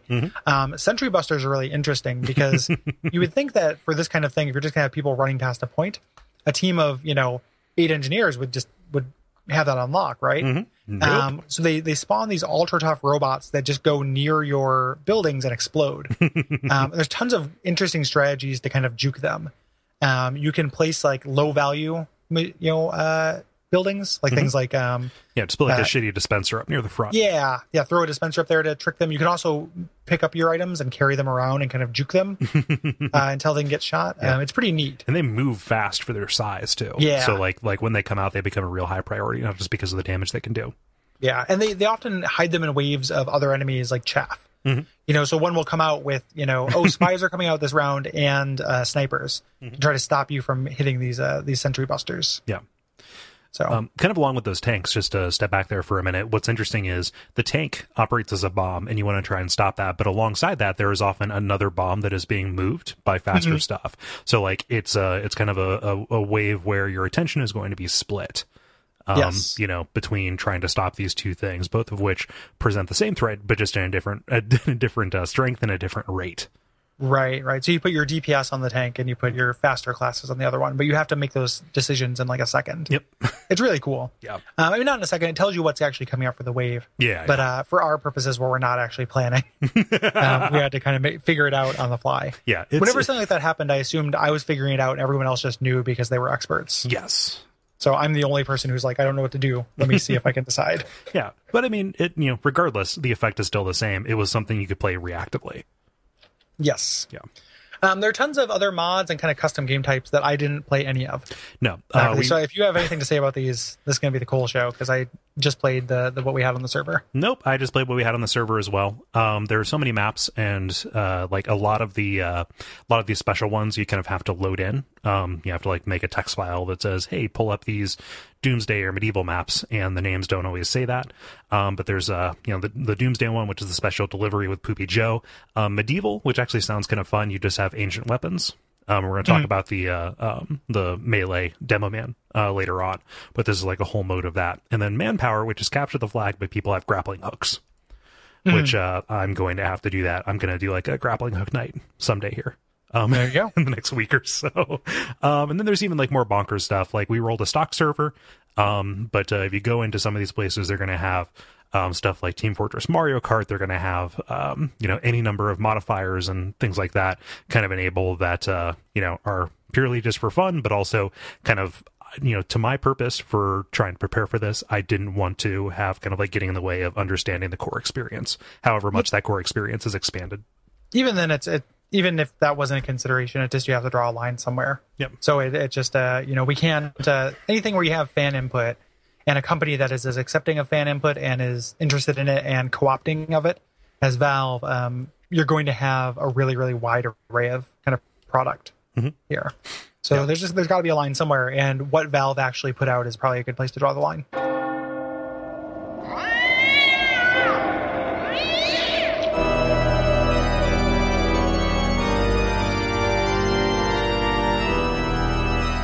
Um, so let's get to the kind of um, the second half of the uh, the body of the episode. We're going to talk about the classes individually. Yeah. Um, just go back to that first caveat and think about it again. Uh, we do not have ma- we're not master strategists for these. So No. if the the meta has changed, forgive us. please Um, this is what this is the basics. Right Um, we're going to start with offense classes. Yes, um, and these are grouped like that actually on the uh, on the character select screen. Um, there are 9 classes, um, or yeah, nine classes, three different categories, and three classes per category. Um, but again, you know, we're going to talk about the ways that they kind of blur those lines. Um, but uh, we're going to begin with kind of the purity of purpose and the way they present themselves. The present themselves. Um, so the scout is kind of this incredibly brash um, Boston like street scrapper baseball fan kind of guy, and he features pretty prominently in a lot of the uh, in a lot of the media. I think that he's a real kind of like fan favorite. Um, yeah, just because he's, a fast the, talker. uh, yeah, yeah, 'cause he- well, he's charismatic. He's funny. Mm-hmm. The um, he's also like sane in a way that the other characters are not. Uh, so even though he's you know he's pretty asinine and pretty uh, uh, illogical, but he's makes sense as somebody you can relate to Mhm. a little bit. Um, he's the main character of the uh, the movie Expiration Date, uh, which everyone should watch. Oh, it's yeah. free on the the website and it's very funny. yes. Um, the uh, so yeah, so he um, this is your your fast kind of. He was in Team Fortress Classic. He was the class that you used to capture the flag. Right. That was the whole point of him, and they've kind of made that happen here, but they've him more offensive utility. So his uh, arsenal is a scatter gun, a bat, and a pistol.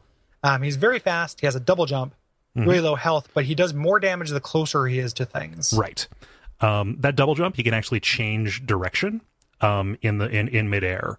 So like everything about him is kind of like uh, kind of encouraging you to kind of make these hidden run approaches to where you want to close the distance really quick, change direction, and then get away before they can react. Yeah. Yeah, uh, that scattergun is like a it's like a shotgun. That's that that's uh like that has an incredibly wide spread to it. Yes. Um, Yeah. so you, you, you, it's kind of an interesting uh, kind of thing where you like you're doing hit and run. You're very fragile, but you have to get close to enemies Right. uh, to hurt them. So you really are relying on your maneuverability. If you're not just you know going for the intel or using your twice you know your double rate for uh, capturing things. Mm-hmm. Right. Or uh, double ray for moving the uh, the payload. Yes. um, yeah. like that. Uh, you can even triple jump with a certain item, which just seems crazy. um, but yes, uh, there are a couple of different things you can do. Like the the Sandman bat actually lets you stun enemies, so you can uh, like set them up with your alternate fire and then close the distance um, really quickly. Yeah. Um, there's the Bonk energy drink, which gives you a uh, speed up and the ability to be immune to bullets. Uh, essentially, is for getting past uh, turrets, but not you know it's not the same thing as an Uber. It's not for destroying turrets or wrecking turrets or ripping, uh, wrecking shop. It's just to get past it to get to the intel or what have you. Um, the Force of Nature is a new scatter gun that you can get that actually lets you do. Um, it, gives you knockback on your attack. So, like, if there is somebody who's posted up on a capture point or uh, you know uh, uh, in your way, you can actually blow them out of the way, or also kind of augment your double jump with a uh, with like a rocket jump kind of thing. It'll like blow you in a different direction um, if you are airborne while you're shooting it, and you're going to be airborne while shooting a lot as a scout. Yes, yeah, because you're going to be double jumping, so you're hard to hit. Yeah. Um, the Mad Milk is this milk uh, that you throw onto people, you splash onto them, um, and then when you hit them, you heal. Um, the weird, and this is a, a good example of how Mann versus machine functionality changed because you can get upgrades and do things that make the Mad Milk slow things down, which is obviously very important in a wave based uh, kind of keep away Yeah. system. In the main game, though, you can uh, you just you turn uh, enemies into like you know vampire, you get life drain Yeah. on them. Um, so for as much as I kind of uh, steer away from Twitch based kind of play, uh, I'm just not really good at it. My reflexes aren't that good. The the way that they load the scout up and the way that they kind of just augment um, kind of avatar strength and ability um, kind of really it, it clicks for me. I ended up feeling really effective when I was playing as the scout, whereas other classes that you know nominally have a little bit more longevity um, or tenacity um, ended up being more short lived than playing as the scout, where like just it just clicked with the way that I thought. Yeah, yeah, it's it. The scout is fun. Like it's in it's in my mid range. It's not something I played very much, but I think it is a fun class Yeah. um, and a fun character.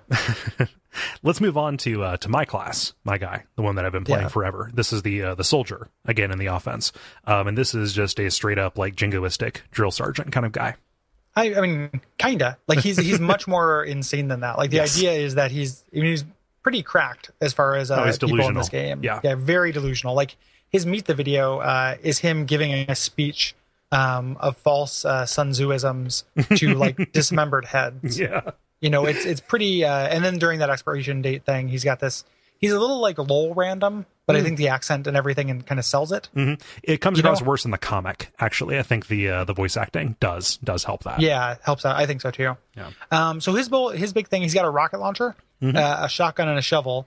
Um his defining kind of weapon is the the rocket launcher. Um the shotgun doesn't do tons of damage. Um it's a real backup weapon. The shovel is just a regular standard melee weapon for most cases unless you do an alternate loadout the rocket launcher is kind of his defining characteristic and he's he's like a jack of all trades um, he's not as good at doing damage as the demo man um, you know he's not as even with rocket jumps he's not as mobile as the scout but he can kind of do all of these things Right. He's also very durable as well. Yes. Um, Yeah. Second, I think only to the heavy, actually. So Mm-hmm. like he's really friendly to somebody who again is not going to be real Twitch Amy. Like there there's very little um, that is actually asked of you in terms of like hitting something that is moving very quickly uh, with pixel perfect actor uh, pi- pixel perfect accuracy um, in this game. And the soldier, you know, you you know, I ended up um, kind of using the splash damage from this. And again, this is nothing new, but like again, it clicks with the way that I think using that to kind of like deny area and kind of predict where people were going and uh, just kind of manage them and kind of expose them for other people because of the way that it knocks them back. Yeah, yeah. Th- this ended up being the most, uh, my most effective class, which it wasn't in classic. Uh, but in this go round, this is what I end up playing the most because it's easy. Yeah. Um, you know, the the skill floor on this I think is pretty low. Mhm. Um, so the uh, it's it's easy to be effective and get a lot of kills. Uh, I found Yeah. as the the soldier. Um, he's got a couple of different uh, ways to play him differently, um, but it felt like kind of less than the other classes. Um, One of the things is you get this base jumper item, which allows you to kind of have a float um, as you fall, with the idea being that the soldier is always going to want to have higher ground. Um, the reason being is you since you want splash damage, you want to shoot the ground next to an enemy. If they're on higher ground than you, you can't hit the ground Right. next to them. Uh, so you want higher ground, and the base jumper allows you to jump off and kind of float down while firing rockets, um, which is really fun. um, that's really that's a really really cool thing to to kind of do. Um, but just you know, all of the items we didn't really talk about this, but they're all bal- like they're all side grades. Were designed to be side grades. So you know, with that comes you know less damage or less splash damage, or I don't remember the specific. Uh, downgrade that comes with it, or you're using a slot. So it's like Yeah, I only have the rocket launcher.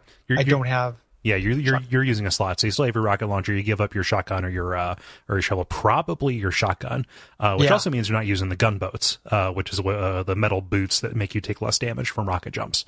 Yes. Yeah. Which is so there's a lot of different uh, different kind of ways to play him, but it's he feels simpler than the other classes. Yeah, the most kind of complexity are items like banners that will let you uh, kind of act in a support role um, by kind of buffing other enemies around you or by the buff buffing your teammates. Yeah. Um, as you go Um, however, to get those, they don't just fire automatically. You have to charge up a meter by killing things. Mm-hmm. Um, and that always feels like when I'm playing a fighting game and there's the like super meter, or Yeah. And there's just something to that level. It's not too complicated for me to pay attention to, but while I'm in the moment, I don't like glancing down at a, a third meter. Yeah, You know, uh, so I didn't end up using a lot of these. yeah. Um, but they were very effective, especially in uh, Mann versus Machine. Yeah. Uh, my favorite lore bit about this guy um, was that uh, he wanted to fight in World War II, but they rejected him because of uh, mental health reasons. Um, and so he decided to go fight himself. Uh, Yeah, he signed himself up for three tours of duty. Yep, he signed himself up, and uh, he was captured in Poland in 1949, still fighting the war. Yeah, really fantastic. Um, you know, all all of the like the the fake Sun Tzu quotes and everything, um, Sun Tzu, and the the um little comic, uh, the war comic with his relationship with the Demo Man is very cute. Yep. Um, the idea of them being friends. My favorite touch from that is they go to an eye museum where the soldier is yelling at a picture of an eye that has made the Demo Man cry. Um, or like a sculpture of an eye, rather. Uh, it's it's really fantastic. Yeah, um, Soldier is uh, is is big stuff. This is what I played when I was in a t- uh, Team Fortress Classic clan. Actually, a lot. It was either that or Medic. Yeah. Uh, Pyro is next. Um, so the Pyro is like a mystery. It was the last uh, Meet the video that they introduced. You got the sense that they didn't know exactly what they were going to reveal, uh, what was going on, or how they were going to handle it. And uh, the way they do that is all the other classes are scared of this uh, this class. They don't know anything about it. You know, they do these like fake interviews in, in darkness, these like a current affair kind of things. It's very cute. Um, and he's just this maniac who's setting everything on fire. Uh, one of the things that real quick I want to mention uh, about the meet the videos is how each video um, shows the main class just killing the entire other class, um, which I really like. Like everyone is shown at their most effective Yes. during those, um, and then those little the updates for items and stuff start showing counters. You know, uh, start showing those situational things. But every class is shown to be absolutely badass. It plays into something that um, my ex roommate Will, uh, forever roommate in my heart, uh, says about Team Fortress 2 that Once he a houseboy, likes. always a houseboy. You're always a houseboy, houseboy for life. Um, that I uh, really glom onto, which he says that uh, Team Fortress 2 is about creating hero moments, where like all the classes are set up to where you can just do one thing where you just feel incredible Yeah. you know and the meet the videos show a lot of that you know like when the when the uh, scout kind of circles around the heavy and manages to take him out like something that can happen in game and that's like a hero moment Yeah. You know um, every class is shown to be its most cool during this and i really really dig that Yeah, and it is it, like those meet the videos are just you know master classes or at least very good examples of uh, kind of demonstration through story. Like it's never it's never presented as like anything as base as a tutorial. In fact, you probably have to pay attention and go back and relook at this. But like they're demonstrating how you are kind of intended to use these classes against each Yeah. other. There's information there uh, that you can glean, but like you can appreciate it on a handful of different levels. Yeah. Yeah. Um, so, and the, the kind of the trick to this guy is that, uh, you know, you think that he is just setting everyone on fire, which is a, you know, very cruel thing to do. um, you know, Michael Caine told me it was like going to sleep once, but I, I didn't believe him. Think you have that backwards. Yeah, the, yeah. Oh, okay. Okay. Um, but then when you actually see, they show at the end, the twist is that uh, he sees everything as this world of lollipops and rainbows. uh, and then they released a cosmetic item, um, which we'll we should briefly talk about at some point, uh, Yeah. probably after this, um, that lets you see it through his eyes, Mm-hmm. uh, which is such a good touch. Like a lot of work, it felt like went into it for them, for you know just cosmetics, but it's really really charming. So many shaders. Yeah. yep, yep. yeah, it, it felt like the like they they somehow like just got the tech ready to do it, and like okay, yeah, like we can do this now, so like let's make that part Let's of this guy's do it. story. Yeah, Yeah. Let's talk about it, please. yeah, yeah. So the arsenal, uh, the the flamethrower, or uh, sorry, the pyro has the flamethrower, shotgun, and and a fire axe. Um, and this guy or or lady, who knows, um, is really designed for ambushes. Um, and the flamethrower is kind of designed uh, with the visuals being really noisy and disorienting. Like when a when a pyro drops on you, it's almost never from right in front of you, and they always kind of hit you and just sap your health away as they are trying to like, uh, you know, not close the distance, open the distance. What are we talking about here? Um, yeah, I mean, they, they want to close the distance. They want to get close to you. Oh, they want to they, they Um, want to do that, but like once they hit you, there's not much they can do. Like they're going to give you a couple of spritzes and then just kind of like soften you up for somebody else. Is usually what ended up happening for me. Yeah, the um, it's and the, even just the the fact that they're supposed to approach you from those other angles is emphasized with their items, where you have things like the back burner, um, which deals more damage when they they hit your back arc, allows them to backstab with fire, uh, more or less. Um, for a long time, this was a the class that has been subject to the most balanced stuff. Um, this was considered really underpowered initially, and now is on par or overpowered. Yeah, Um, a lot of this is because of the addition of the air blast, which was uh, was not in the game from the vanilla, which allows you to knock projectiles and people away right. um, from you, which is huge. Um, it counters Ubers really well. Um, it counters Demo Man and Soldiers, the two highest DPS classes, other than the you know the heavy, um, and it is uh, immensely useful. Right. Gives Um, you a really it, really wide variety. it even helps you uh, counter other pyros because air blasting your own teammates will uh, will uh, blow them out. Yeah, yeah, exactly. You can put out fires. Um, yeah, you can also uh, counter spies really well Hmm. with this guy. So setting somebody uh, your own team on fire will not hurt them, but it will reveal their if they're disguised. Yeah, and that's where they uh, they play nice with the with engineers because you know if you are kind of pushed up in a base, a pyro will um, just kind of give her, give everybody a little spritz, Like a courtesy squirt. Yeah, it's like you look cold. It's it's kind of like when you walk into a department store in winter, that initial blast of hot air. Except it's a you know psychopath blowing bubbles on you. It's when you get uh, frozen in a JRPG and your your buddy casts fire one Oh, yeah. on you. you know? Thanks, buddy. Yeah. Um, They got something called the flare gun, which gives them a little bit of like a, an exploding thing that moves in an arc, a projectile weapon rather than a hit scan Mhm. uh, weapon. It's got a, a kind of a wide array of explosion, and it hurts, uh, does extra damage to enemies that are on fire. Right. So this is explicitly like you set somebody on fire, and while you're doing the run part of a hit and run, you can finish them off. Yeah. Or if they're running from you, because they're you know you're trying to inspire panic with this class. Right.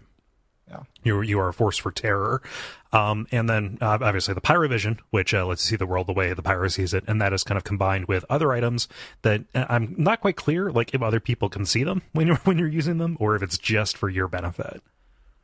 Oh, I, when you mean other, like if you're wearing the pyrovision glasses, uh, you do, you're the only one who sees the uh, the different world. Yes, there we go. Yeah. Yeah. Yep.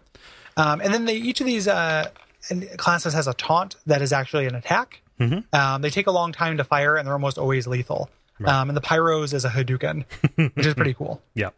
Um, so I ended up not really uh, getting a lot of mileage out of the pyro. I was actually kind of surprised um, to walk into a world where pyros are very uh, effective. Um, because again, from TFC days, like Mm-hmm. They're garbage. Exactly. Like they Yeah, nobody were. played pyros. Yeah, they were very, very much like uh, like a humiliation class almost. Um, that would just kind of come out like some clan matches that I played actually like forbade them. It's like, hey, this is pointless. Don't actually do this. And so to see them given utility actually made me excited to uh, to play them. But it requires like a different way of looking at the game. That just like, again, like a lot of this is, does it click for me? It does it not. Um, I, I just I was never as effective with Pyro as I as I would have wanted to be. I, I mean, I had, I had a good amount of fun with these guys. I think this is pretty good. Yeah. Um, the uh, you get to do uh, it, there's a joy in setting people on fire. Oh, of course. You know, it's it's just uh, it's you know very very violent, and they're pretty tanky too. Um, they have a good amount of hit points, so like I would my pyro runs were decent. Mhm. You know, I would stay alive for a good amount of time. Um, the biggest places where it fucked me was not knowing the map. Yeah. So it's similar to trying to play a spy or trying to play anything like that. so, uh, moving on to defense classes, uh, even though you know there's the line really gets blurred here um, with the demo man. Yeah, yeah.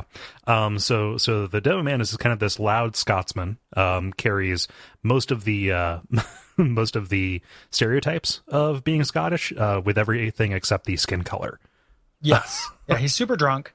Um, there's this weird thing. There's this weird touch in the metafiction about him. Uh, his parents encouraging him to have a lot of jobs, and I don't. I don't really understand I don't know uh, if that's playing on the stereotype or what that joke is. Yeah, Um, it's just you know he he doesn't he has a day off and his mom wants him to go get a job Mm-hmm. for his day off. Like it's very strange. I like how both of his parents are blind. Um, like it and too. he only has one eye.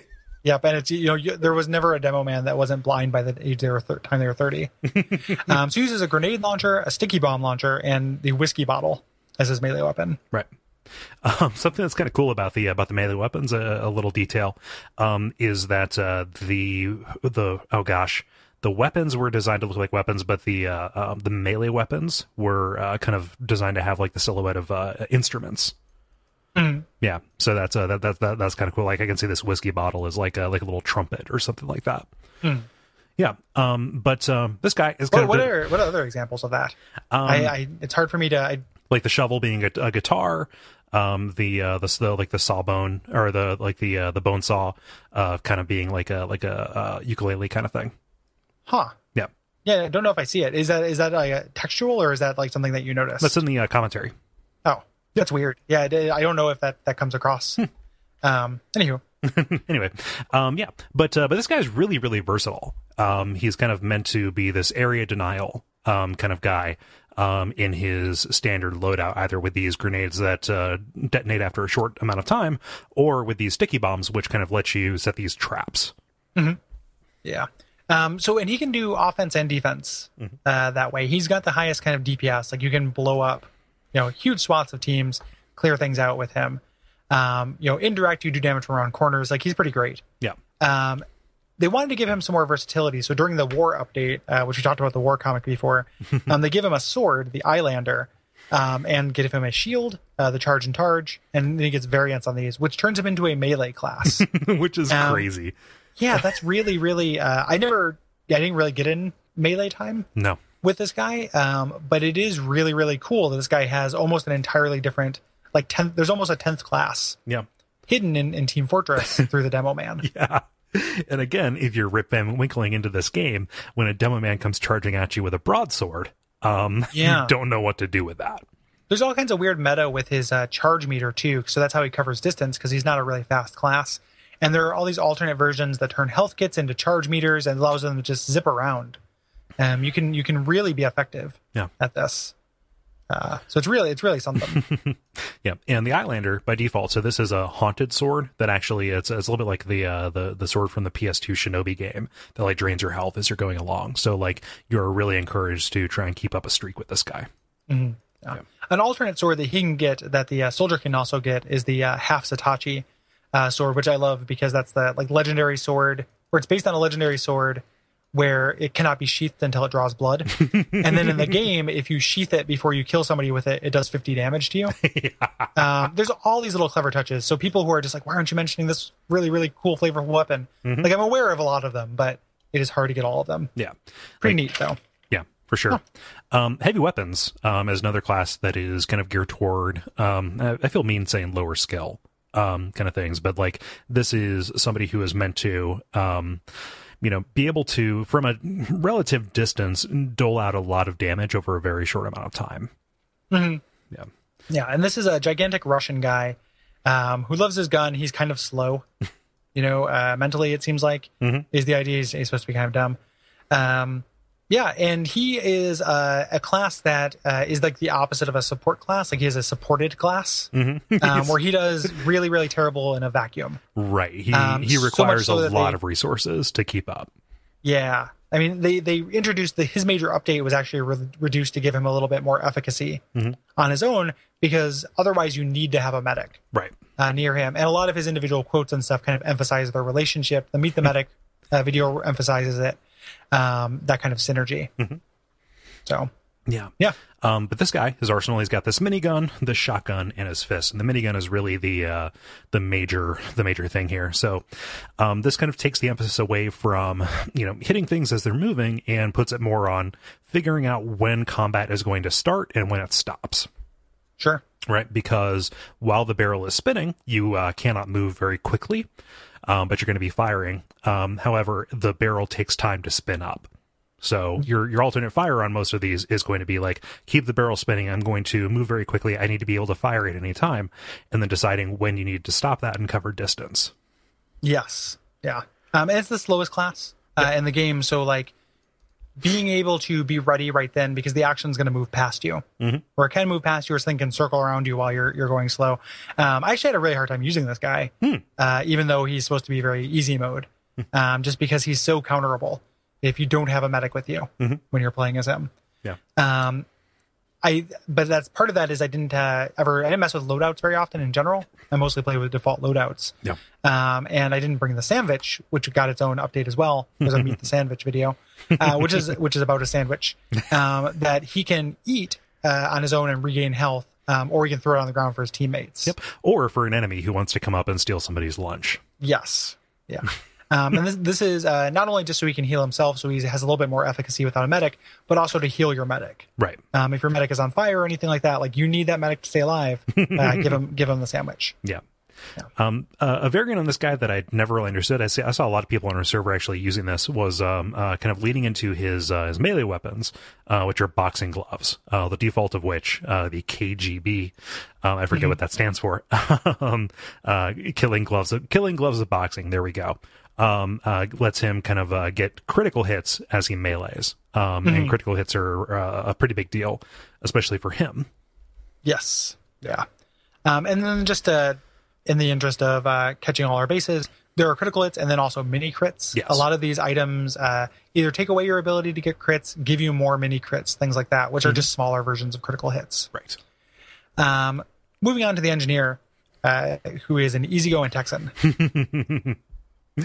Oh, he solves problems, not about what is beauty, because that's the realm of your philosophies.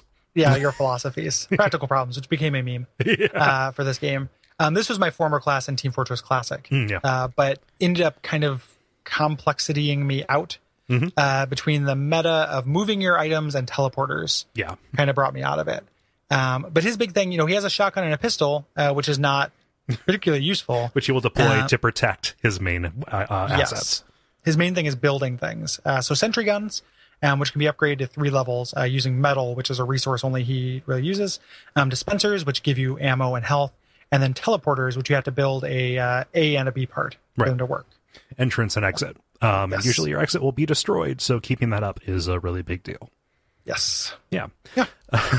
um, but uh, this is this is kind of a guy who uh, kind of comes out in very particular situations. It's kind of difficult to play. It's a very, I mean, pardon my inadvertent pun here. It's a very technical kind of thing because um, you end up uh, really only pulling him out when you have enough enough other people kind of covering the main niches um in in a given map or session right like you're not going to pick it it really doesn't help you to pick an engineer if there's no medic around right Right. Right. You're gonna. It's it's like it's the fifth class you'll pick on your team, right not the not the third or Yeah. second. And there are really only a couple of situations, not a couple. There there are limited situations where like a static um, item, uh, however movable, um, will end up helping you. So you know you want to be really kind of like cagey and fast with uh, kind of setting up stuff like in a uh, like a, a payload or in a uh, you know a really kind of fast moving uh, capture point kind of thing.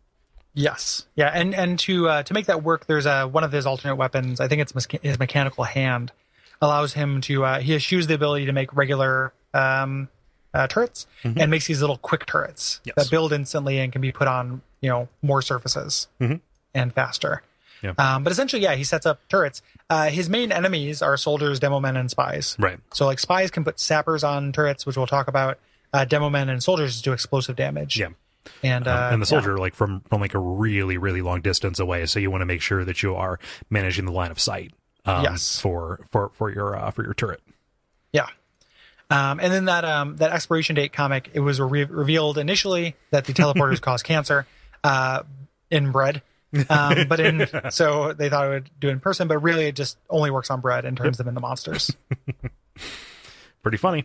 Um, On to sport classes. Kind of running the Yes. bend here um, with these. Um, uh, the medic is kind of the easiest of these to get into. Um, the others are they have a they have a very high barrier to entry for skill. Um, it feels like um, the medic is this kind of sadistic German mad scientist doctor who has a, uh, a a soft place in his heart for his pet dove Archimedes. Mm-hmm. Yeah. And uh, he has a, a medi gun, which is a Ghostbusters gun that heals you, a syringe gun, which uh, is just like a nail gun, similar to the, what the Scout had in TFC, um, and a bone saw, which is his melee weapon. Right. Um, and his big thing is healing, obviously. Yep. Um, he heals himself. He actually regens health. Mhm. So uh, to make that not a thing, but you're healing people to heal them and to build up something called Uber Charge, Yeah. um, which uh, is a meter that slowly fills. It fills faster if you're actually healing damage. Um, if you're if you're over healing people, which you can do up to 150 percent, uh, it builds up slower. But you uh, you hit the overcharge, overcharge. You guys both the medic and the character glow and are invulnerable for eight seconds, I believe. Yeah. Yeah. And uh, like that is a big deal because nobody can do any damage to you if uh, an enemy class is able to separate you, uh, to separate the medic from uh, whoever they're Ubering. Um, it will uh, uh, shorten that, I believe. Um, So the the the emphasis kind of shifts to like getting a pyro up there to like push them away, having a soldier um, try and get uh, get them apart, or just kind of like hunkering down and hoping that they are not able to use that momentary advantage to turn the tide. And Sure. that last part is pretty important because like the rhythm of the Uber, you know, kind of along with the shifting of um, spawn times um, and uh, kind of like run up times does a lot to uh, kind of like determine or set um, kind of a rhythm of play, like these different phrases um, that end up uh, that end up going on. The the rhythm um, of the Uber also did a lot to determine Kraftwerk's Grammy win in 1979. So Yeah, uh, with uh, with Uber me and then in parentheses Uber me. Yeah, yeah, Uber me, Uber me, mm-hmm. and uh, yeah, it was. and the uh, Adam Sandler movie, uh, uh, the, the the German language Rain Uber me. oh sure, rain Uber me, and uh, Uberlish. um, yeah. Um, so he hangs out with the heavy. That's his like kind of natural companion because the heavy needs him. Right. Uh, here, you have to uh, you have to have that. Um, and uh, this is uh, you know explicitly support. Uh, so much so that like um, when we say this is a friendly class for newbies, that's true. Uh, but it, because it is so easy, it draws. Um, you know, reading about it online, I didn't have this experience because I don't play with strangers uh, video games. But the uh, people were talking about this concept of a battle medic, which is the way that other players can kind of give you shit if you are not healing your other team constantly.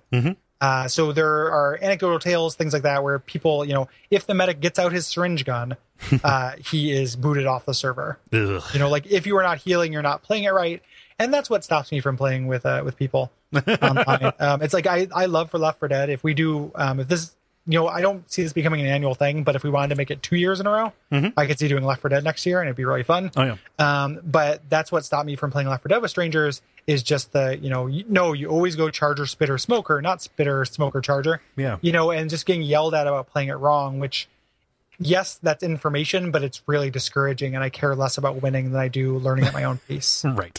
You know, so, so fuck you, uh, Banana Fan 69. like, I don't need you. What's so great about bananas anyway? They're like candy Um, yeah. bars. Come on. Yeah, they're bad for you. It's barely fruit. Spoiler: bananas are bad for you. um, the uh, this guy has a couple different loadouts that will change his mode, mode of play, even though like a, a melee or an actual DPS loadout is never smiled upon by the community. He does have other ways he can help. Right. Um, so he has different uh, different medi guns that can actually buff in different ways. So either by giving them more crits or mini crits rather, um, or uh, kind of uh, increasing their damage resistance as they go on. Seem to be the two big ones. Yes, uh, the the Kritzkrieg, which is the one that gives you mini crits, and the damage resistance, the inoculator or the, vaccin- the vaccinator, um, has different damage types it gives you, which is a level of fiddliness I don't want to fuck with. Yeah. Um, worrying about damage types, even in games I really love, I never want to worry about that that much. You know, it just ends up being uh, kind of glosses over. Yeah. So, um, moving on to the sniper. Um, I think personality wise, this guy's my favorite. Oh yeah. This this meet the video is my favorite. Um, this guy's uh, Jarate, like little comic thing, is my favorite. Um, I love this guy's personality. Yes. so um, he's Australian. He presents as Australian, but he's actually from the lost land of New Zealand that sunk beneath the ocean. Yes, in in this fiction, um, he has so many like good. Uh, his meet the video is really great because it's got this little charming beat with his parents. Um, you know, his whole thing is insisting that he this is a professional job. Yeah. He's not just a, a psychopath. um, he has this, there's this great line in it where he's like, even if there are only two people left on Earth, I guarantee one of them is going to want the other one dead. you know, or something like that. Like you'll never go hungry as this job, Right. which I really appreciate. Yeah, and just the fact that they're mercenaries informs so much of what they do. Like there are people like the pyro or the soldier who just do this because that's They what they the are. game, yeah. yeah, but but like so many of them are just kind of like kind of like forced into this by economic necessity almost. Like you look at somebody like the demo man who is a consummate professional, he's obviously following in the in the footsteps of his parents, but like even still, he's like beleaguered by these economic forces. this um it's a job thing just plays into all of it. Like uh, the videos and comics and stuff show them all kind of living in this bunker you know like there's like time clocks on the wall things like that. It's very weird. Like th- this reality is just uh is not is not real. Yeah. um so he has a sniper rifle a submachine gun and a kukri. Right.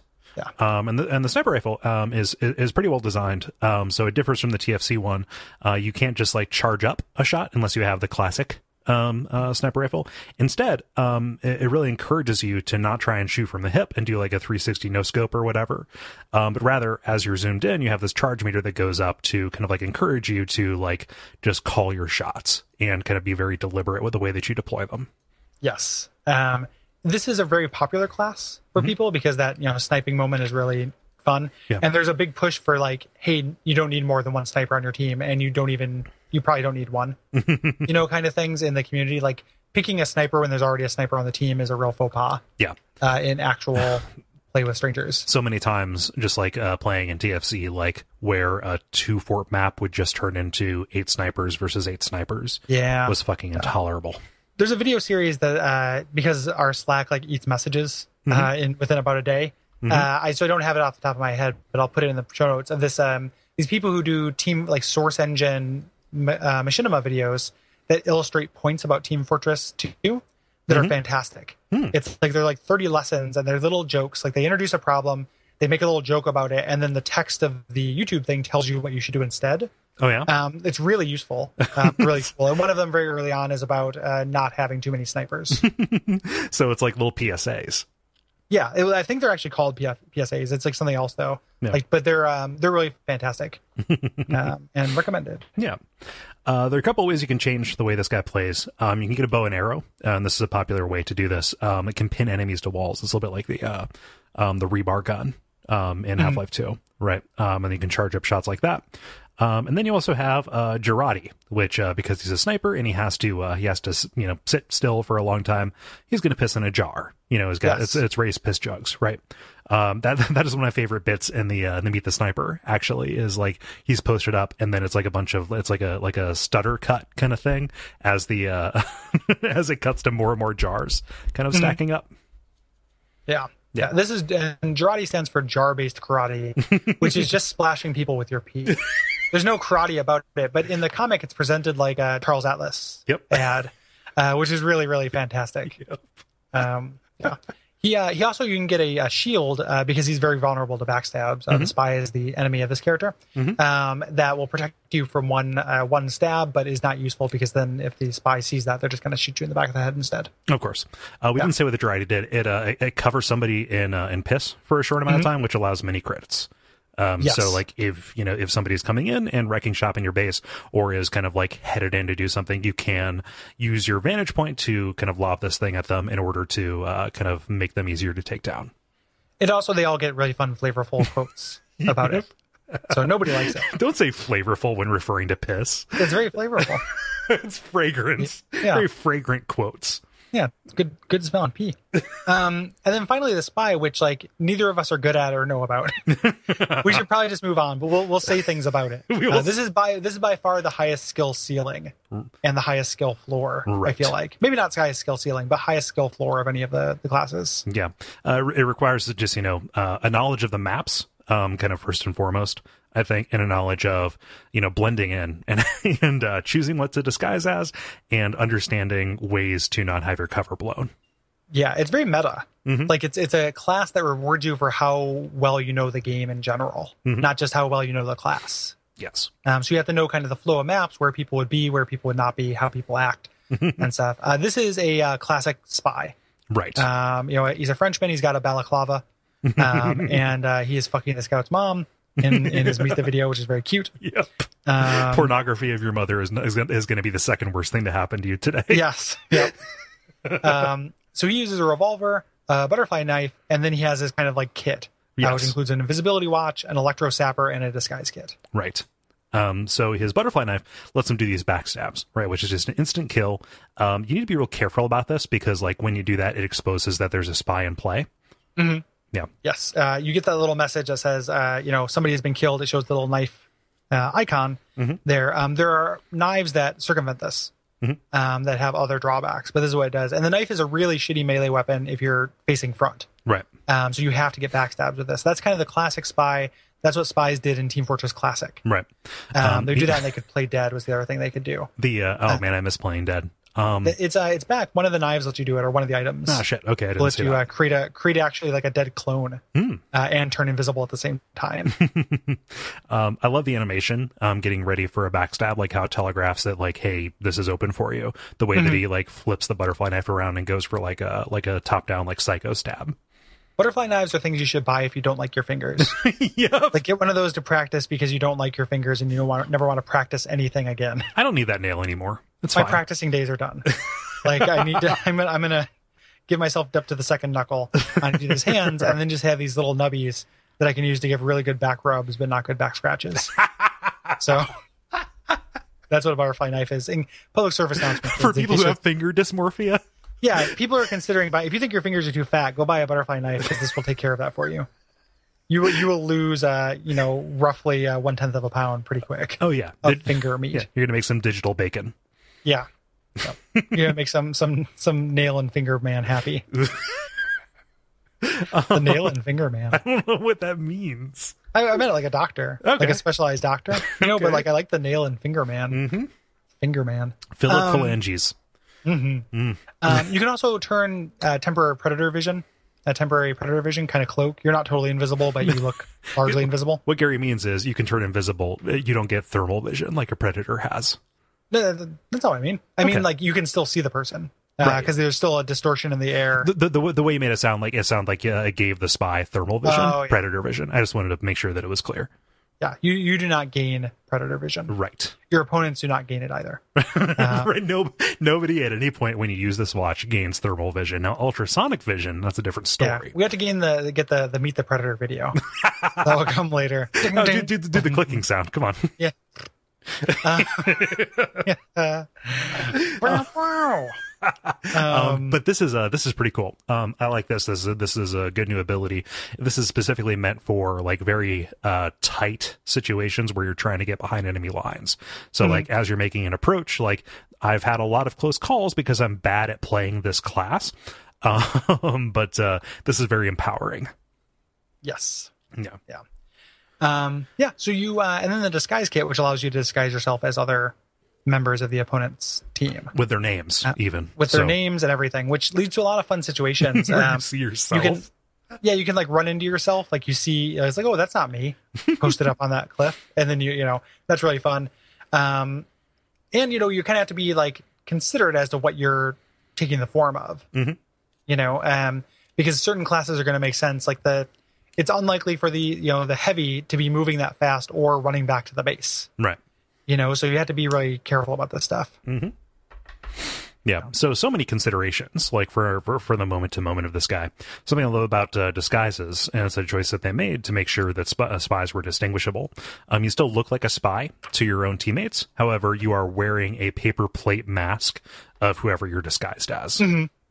yeah it's very cute Yeah. um yeah so these things uh, and they can sap that sapper kit uh destroys engineer buildings Right. um, just kind of puts a little thing on it.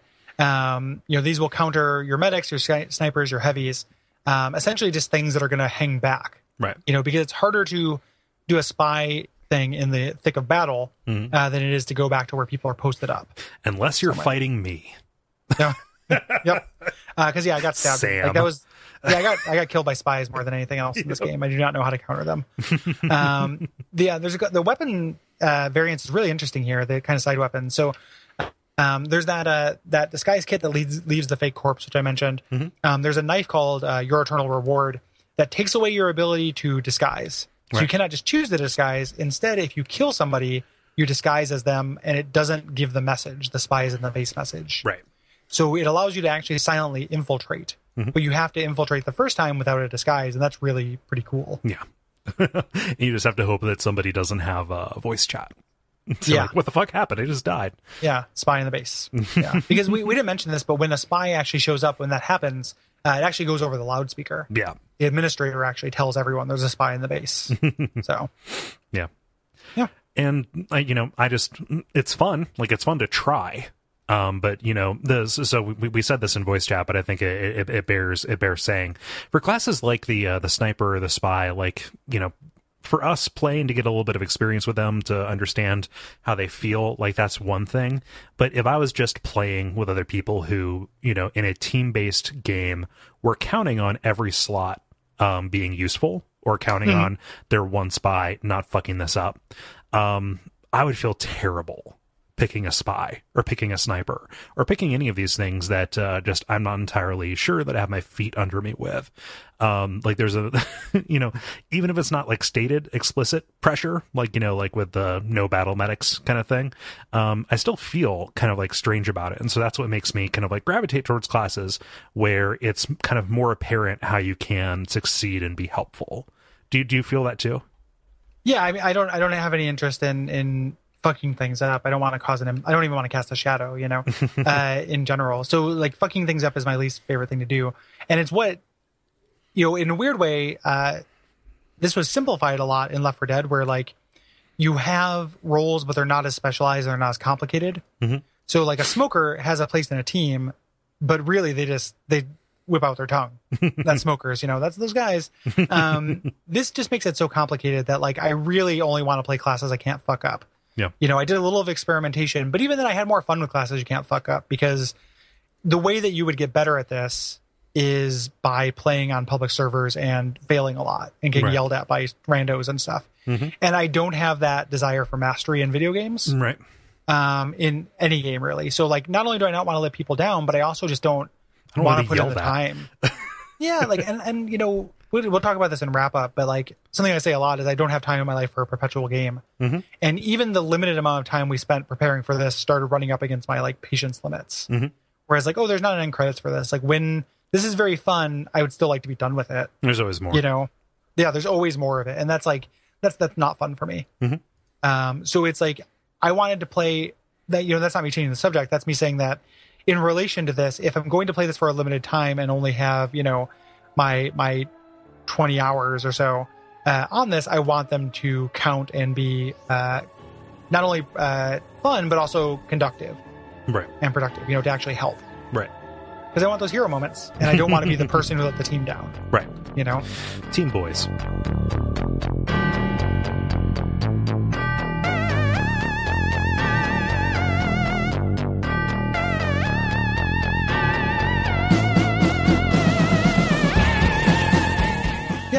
Um, let's talk about um, some of the stuff that happened afterwards, including hats, like Hatgate and like the whole hat economy and all that jazz. Yeah, that's crazy. The amount of It's bitterness weird. around hats is is is kind of. Uh, I mean, it's a weird system, but also the response to it was. Uh, I mean, if if I mean, uh, we're getting into judgments there, I don't want to get there. But um, you know, this is a game that came out in 2007. Uh, its last major update, as we're recording, came out last month when they added um, uh, matchmaking. Uh, this is a game that you know every you know a couple times a year gets something that kind of changes a pretty significant element of it, be that new maps, new game modes, as we talked about before.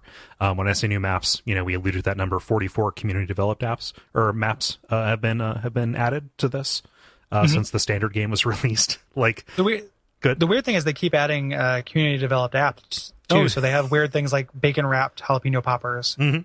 or you know ceviche sliders, Mhm. things like Yeah. that. So the community is developing apps like crazy. yeah, and it changes the uh, the teams from uh, red and blue to uh, to shirts and potato skins. Yeah, yeah. like that, that almost worked. Like the shirts thing. I was just I was trying to think of what food that would be. uh, skirt steaks and potato skins. yeah, skirt. There we go. Skirt. Yeah, there we go. Um, yeah. So, uh, you know, 2009 saw like when this kind of addition of new class weapons and items kind of started trickling in uh, these on the fly balance changes and uh, different ways to play. Right. There. Um, and the way that they kind of like gripped around trying to find the way they wanted to dole these new items out um, is is kind of amusing in hindsight because it was very clearly a journey of them understanding like what new incentives they were like introducing. So like first, this is based off of achievements, right? Like they added achievements to Steam and they figured, okay, as you play new classes and as you meet these goals, you're going to be able to unlock these things and they're going to unlock in a particular order. However, this introduced um, trainer maps and servers where people were just going in and doing these incredibly boring, repetitive tasks in order to unlock these new weapons that would change the way their classes played. Right, right. Uh, then it became just kind of time based, uh, which would reward people for who put in the most time for it, but they didn't want it to be discouraging to people who are just starting. Right. You know, again, there's this layer of abstraction where you have to be like, I want that hat. You know, some of the things are different, but for new players, like I don't, I don't really understand why time based is bad because that would actually form kind of a tutorial curve. Yep. Like master the base soldier, then you get the base jumper. Yeah. You know, that makes sense to me, but they changed that. Um, became this kind of random Yeah. uh, thing. If, if it's With- if it's time based, what ends up happening is instead of just having trainer servers, you just have servers where people can go and post up, um, Yeah. and wait for a long time until the uh, the timers take over. Can can you not do that now though? Now that it's I think it's Like, based man, on I could- kills. yeah, I think so. Hmm. Kills and points, I believe. you could you could make a trainer server that just kills too, Yeah. where you just kill bots, Hmm. uh, probably forever. I feel like. Yeah. Um, but yeah, you know.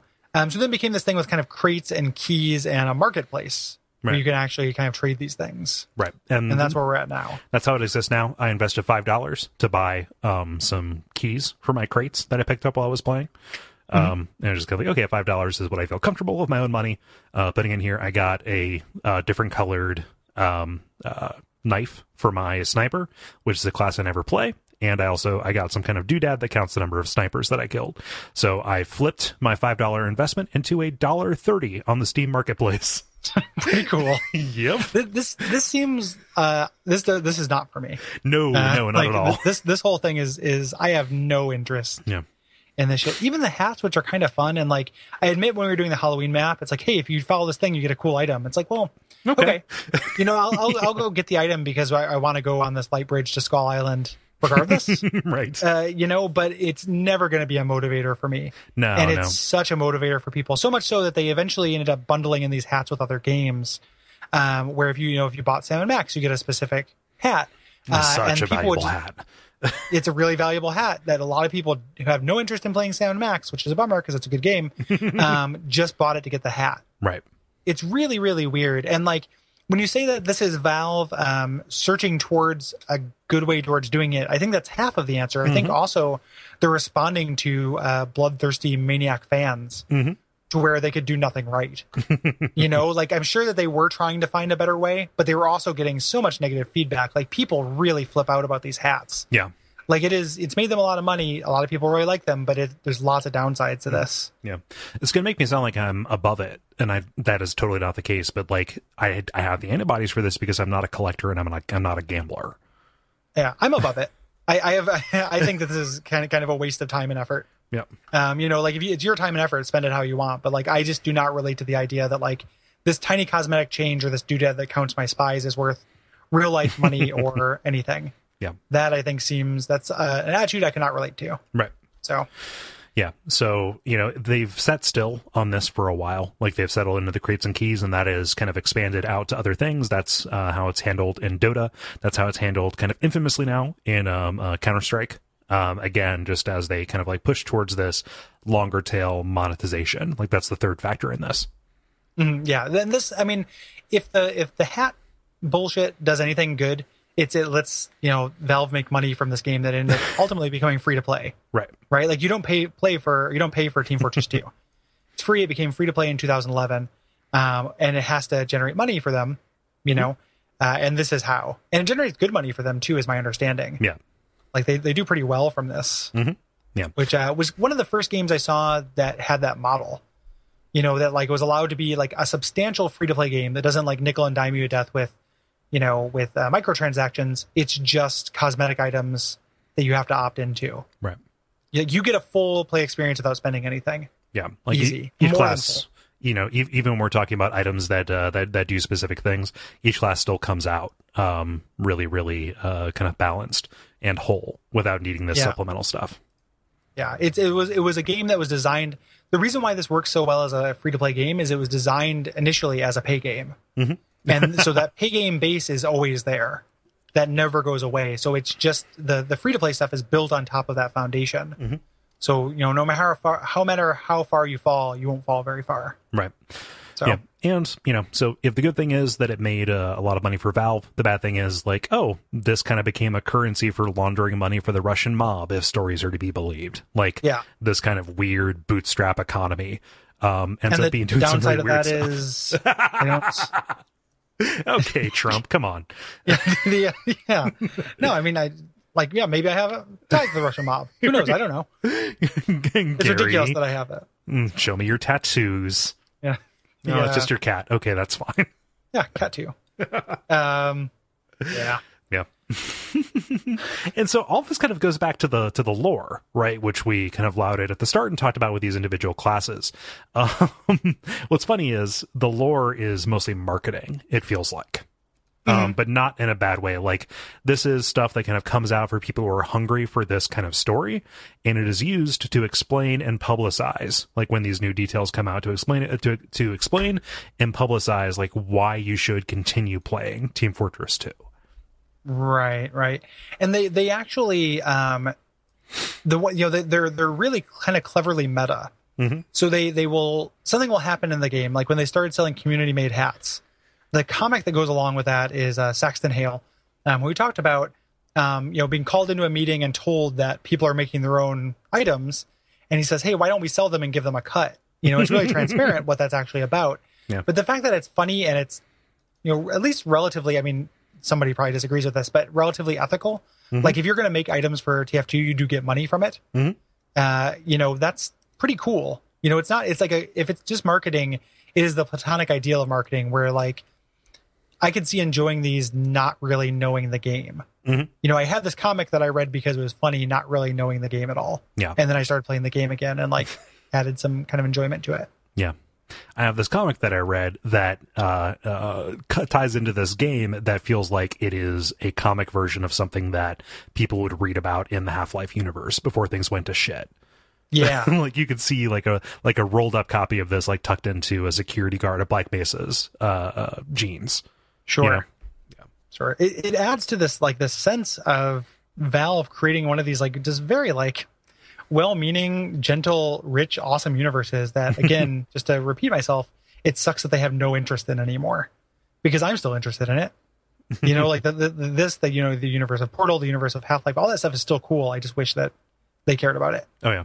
And it's that, just they that. I mean, they- that, it hadn't been Yeah. dropped, you know, five years ago. Yeah, and Um, they, I mean, they th- do this care hasn't about it. been Like they, dropped, but yeah. yeah, they, they do release new comics and stuff. But I want, you know, I would love to see like a Team Fortress Three. I'd love to see this plot move on. Yeah. You know, I'd love to see a Left 4 Dead 3 Mhm. things like that. Yep. So Um, and something that makes this uh, kind of extraneous stuff that they keep trickling out um, feel especially good, both the lore and the uh, the theming of the game updates alike, is that they're obviously having so much fun with it. It feels like like none of this feels like a chore on their part. It feels like somebody said, "Hey, you know, this is wouldn't it be funny if?" And they're like, "Well, there's no reason not to because it's a fucking cartoon, so let's Right. do it." Right, right, right. Yeah. The um. So a lot of these uh, kind of uh the movies they use they use a, a more robust version of it. They have better facial animations, but they released something called the Source Filmmaker, which allows you to do uh, machinima um in this, and that's what those uh, PSAs are from. They also have a really robust kind of community of you know awards for these. They're the Saxy Awards every year. The first year those were just like kills, you know, like frag videos, and then they realized that was boring very quickly and changed it to these little comedy videos using the Source Engine Filmmaker. Yeah. Um, there's they've done it for years and years. I have not watched all of them because there are tons of them. Oh, yeah. I haven't watched very many of them at all actually. But uh, there there are so many, and it's very very cool. Mhm. You know, it's uh, it's very cool that they encourage the community in that way. Yeah. And we talked about the Meet the series, you know, Meet the Sniper, Meet the Medic, etc. Um, those are a great way to get the flavor of these characters, even without investing the time to read the comics. Um, and then there's also Expiration Date, which is just, it just kind of came out of nowhere. Here's a 15 minute short film um, that dropped. Um, that kind of uh, kind of expands on this, um, and the scout's relationship with Miss Pauling, which is the uh, who is rather the uh, the assistant to the overseer, right? Is kind of her cleaner.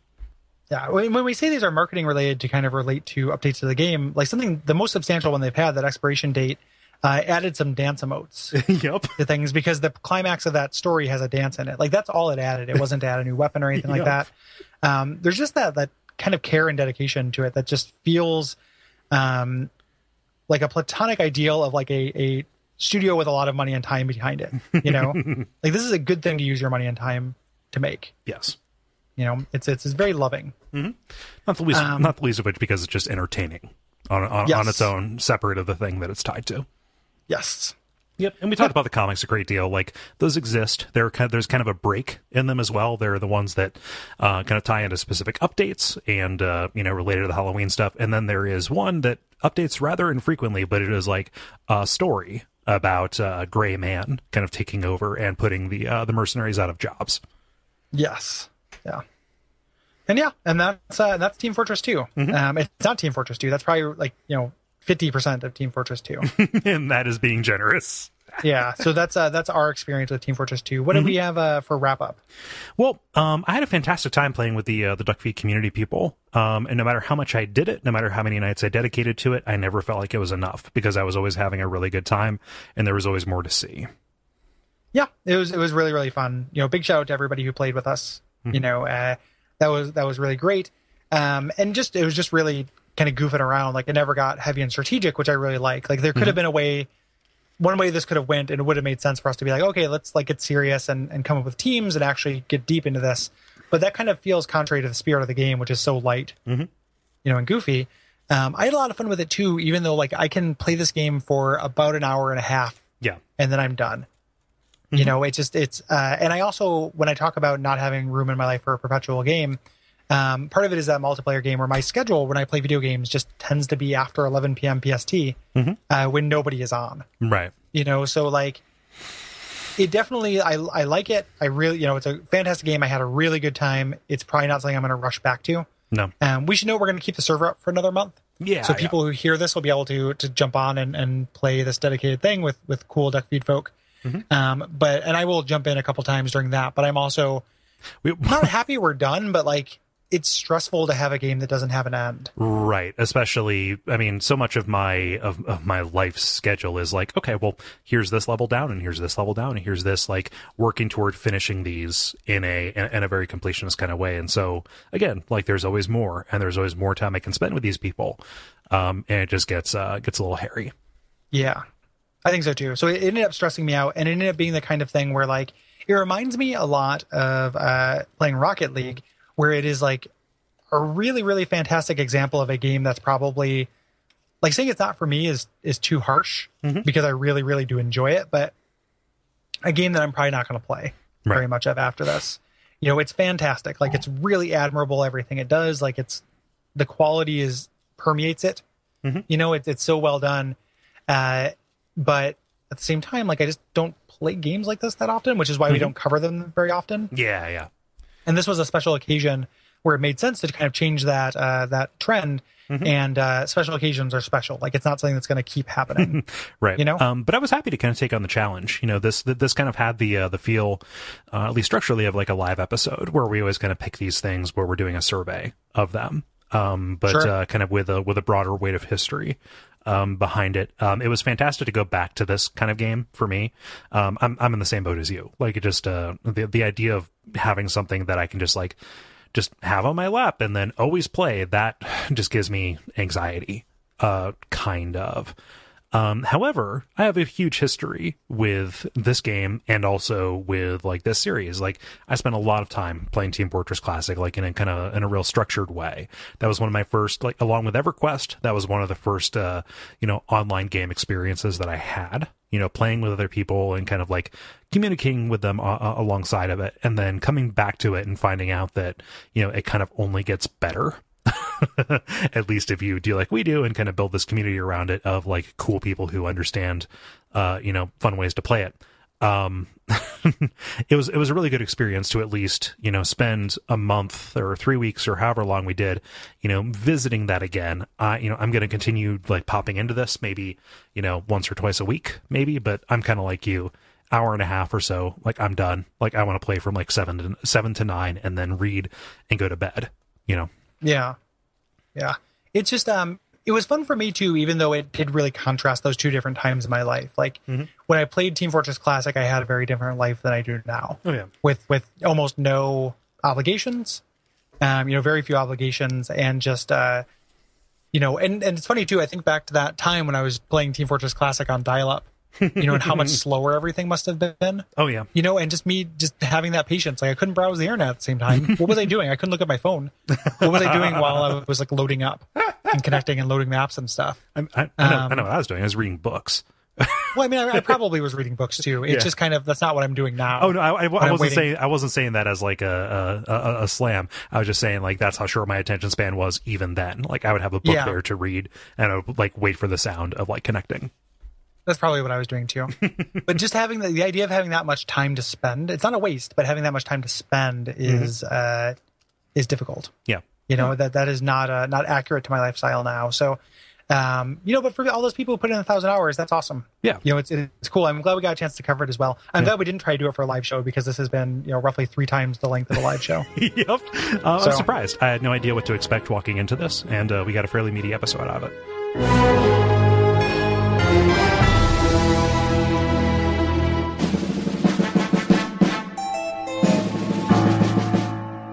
Next time we are doing uh, two games. Yes, Uh, this is a doing- change of plans, actually. Yes, uh, because we originally were just planning on doing ToeJam and Earl. Uh, ToeJam and Earl is far too slight. Um, the levels, there's nothing to talk about in randomized levels. Mhm. Uh, so there's no level design, which takes out a huge kind of portion of what we usually talk about. Mhm. And the story in ToeJam and Earl is so slight, Right. um, is that there's very little. So we struggled. We kind of went back and forth on what to uh, pair that with Right. for a while because uh, ToeJam and Earl was tactically chosen um, to lead into Super Mario Galaxy, which was tactically chosen to be kind of a meteor game before we prepare for October in Portland Retro Gaming Expo. Right. Uh, so we ended up trying to uh, make this into a weird ass PC game like experience on Genesis special with uh, ToeJam and Earl, um, the original one, not Panic on Funkotron, but the original one, um, and Starflight. Yes. Um, they're also designed by the same guy, um, which is pretty cool. And, you know, he made Starflight on the PC in the 80s, and it's really fun to kind of watch him port that and then also kind of take this uh, computer game principle and apply it to and Earl as well. Um, we've talked about that before. The other big example that we haven't covered on the show is Herzog Zwei, but Herzog Zwei is almost entirely multiplayer, and I had a little bit of multiplayer fatigue. um, I didn't want to play a game that, like, yeah, I can play against the computer, but I won't get the full ex- you know, experience Yeah. um, of. So uh, yeah, and then uh, Panic on Funkotron. Some people were suggesting that uh, that's a very pretty platformer that I think is pretty boring. I played about an hour of that to see if it would pair up well. Yep. And like, yes, then we would have covered most of the ToeJam and Earl series, but like, I don't have very much to say about the levels in Panic on Funkotron either. Neither did I. I think that we can we can address kind of where the series went at least uh, up to that point. Yeah. Um, in order to Yeah, 'cause it- pat out that side of things. Did you play the third one? no, no. Um, No, I didn't I have an didn't either. Xbox at the time, and uh, Uh, like you just can't play it now. Apparently, there are tons of jokes about ToeJam's third leg.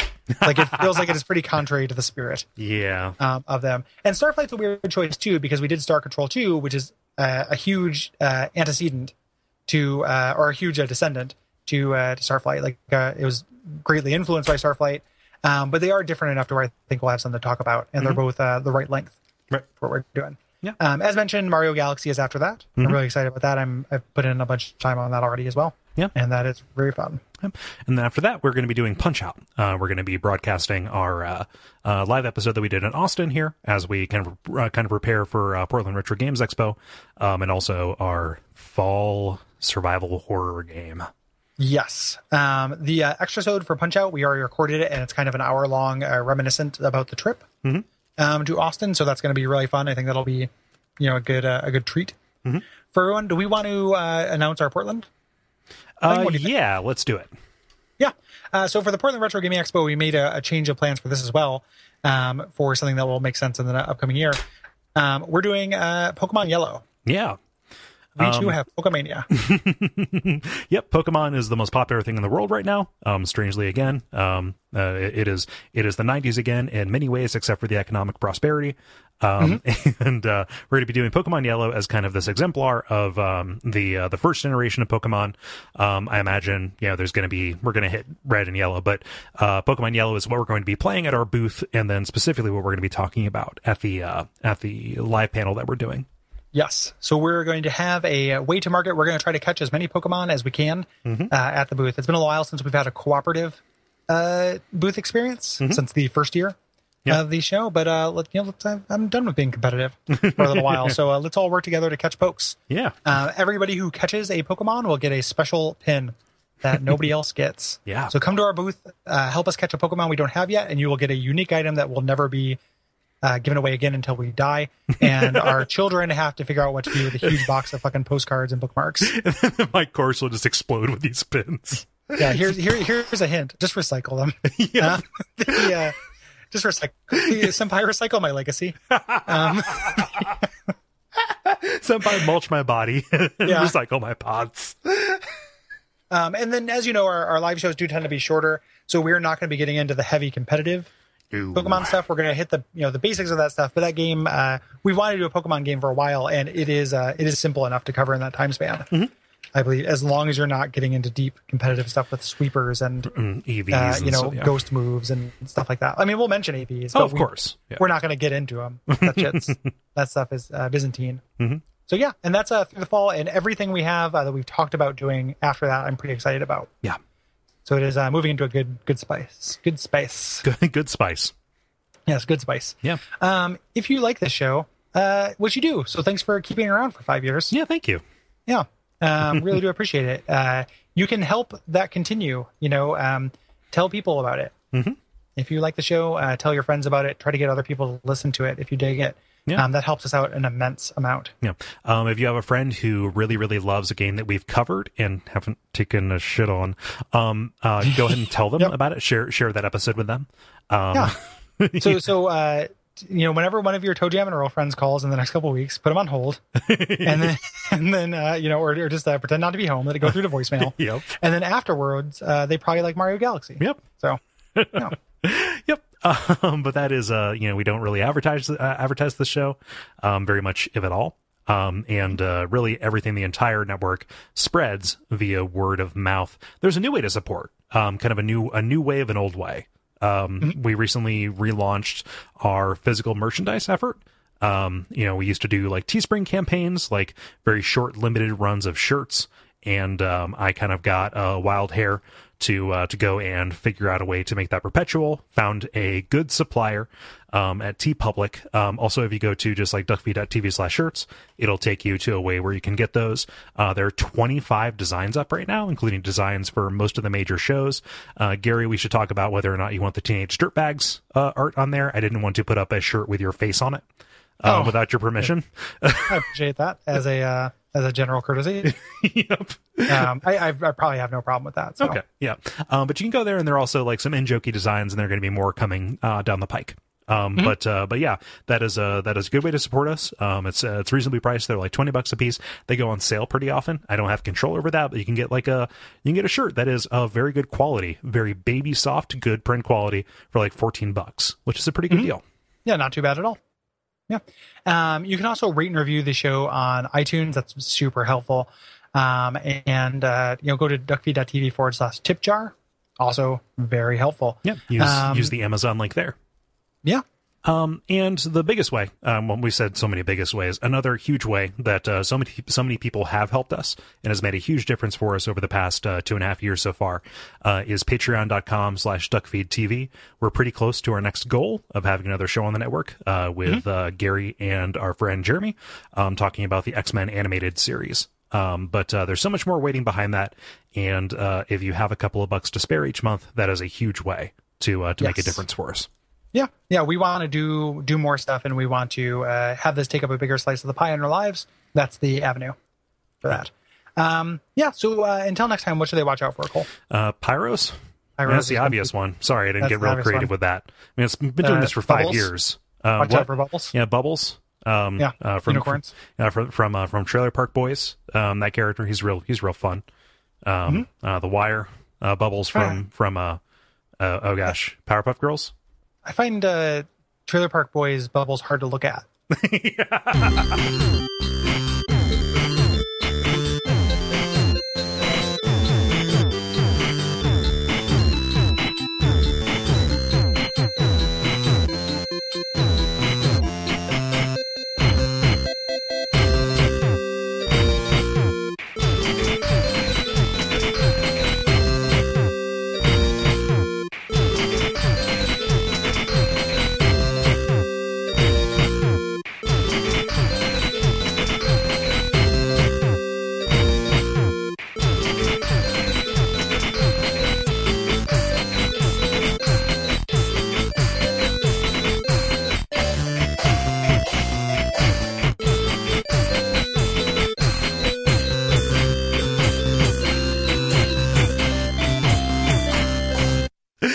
he's so funny.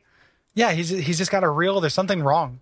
I, I don't. it's the glasses. It's, I mean, it's the glasses. Yeah, but it's just it's just it's hard.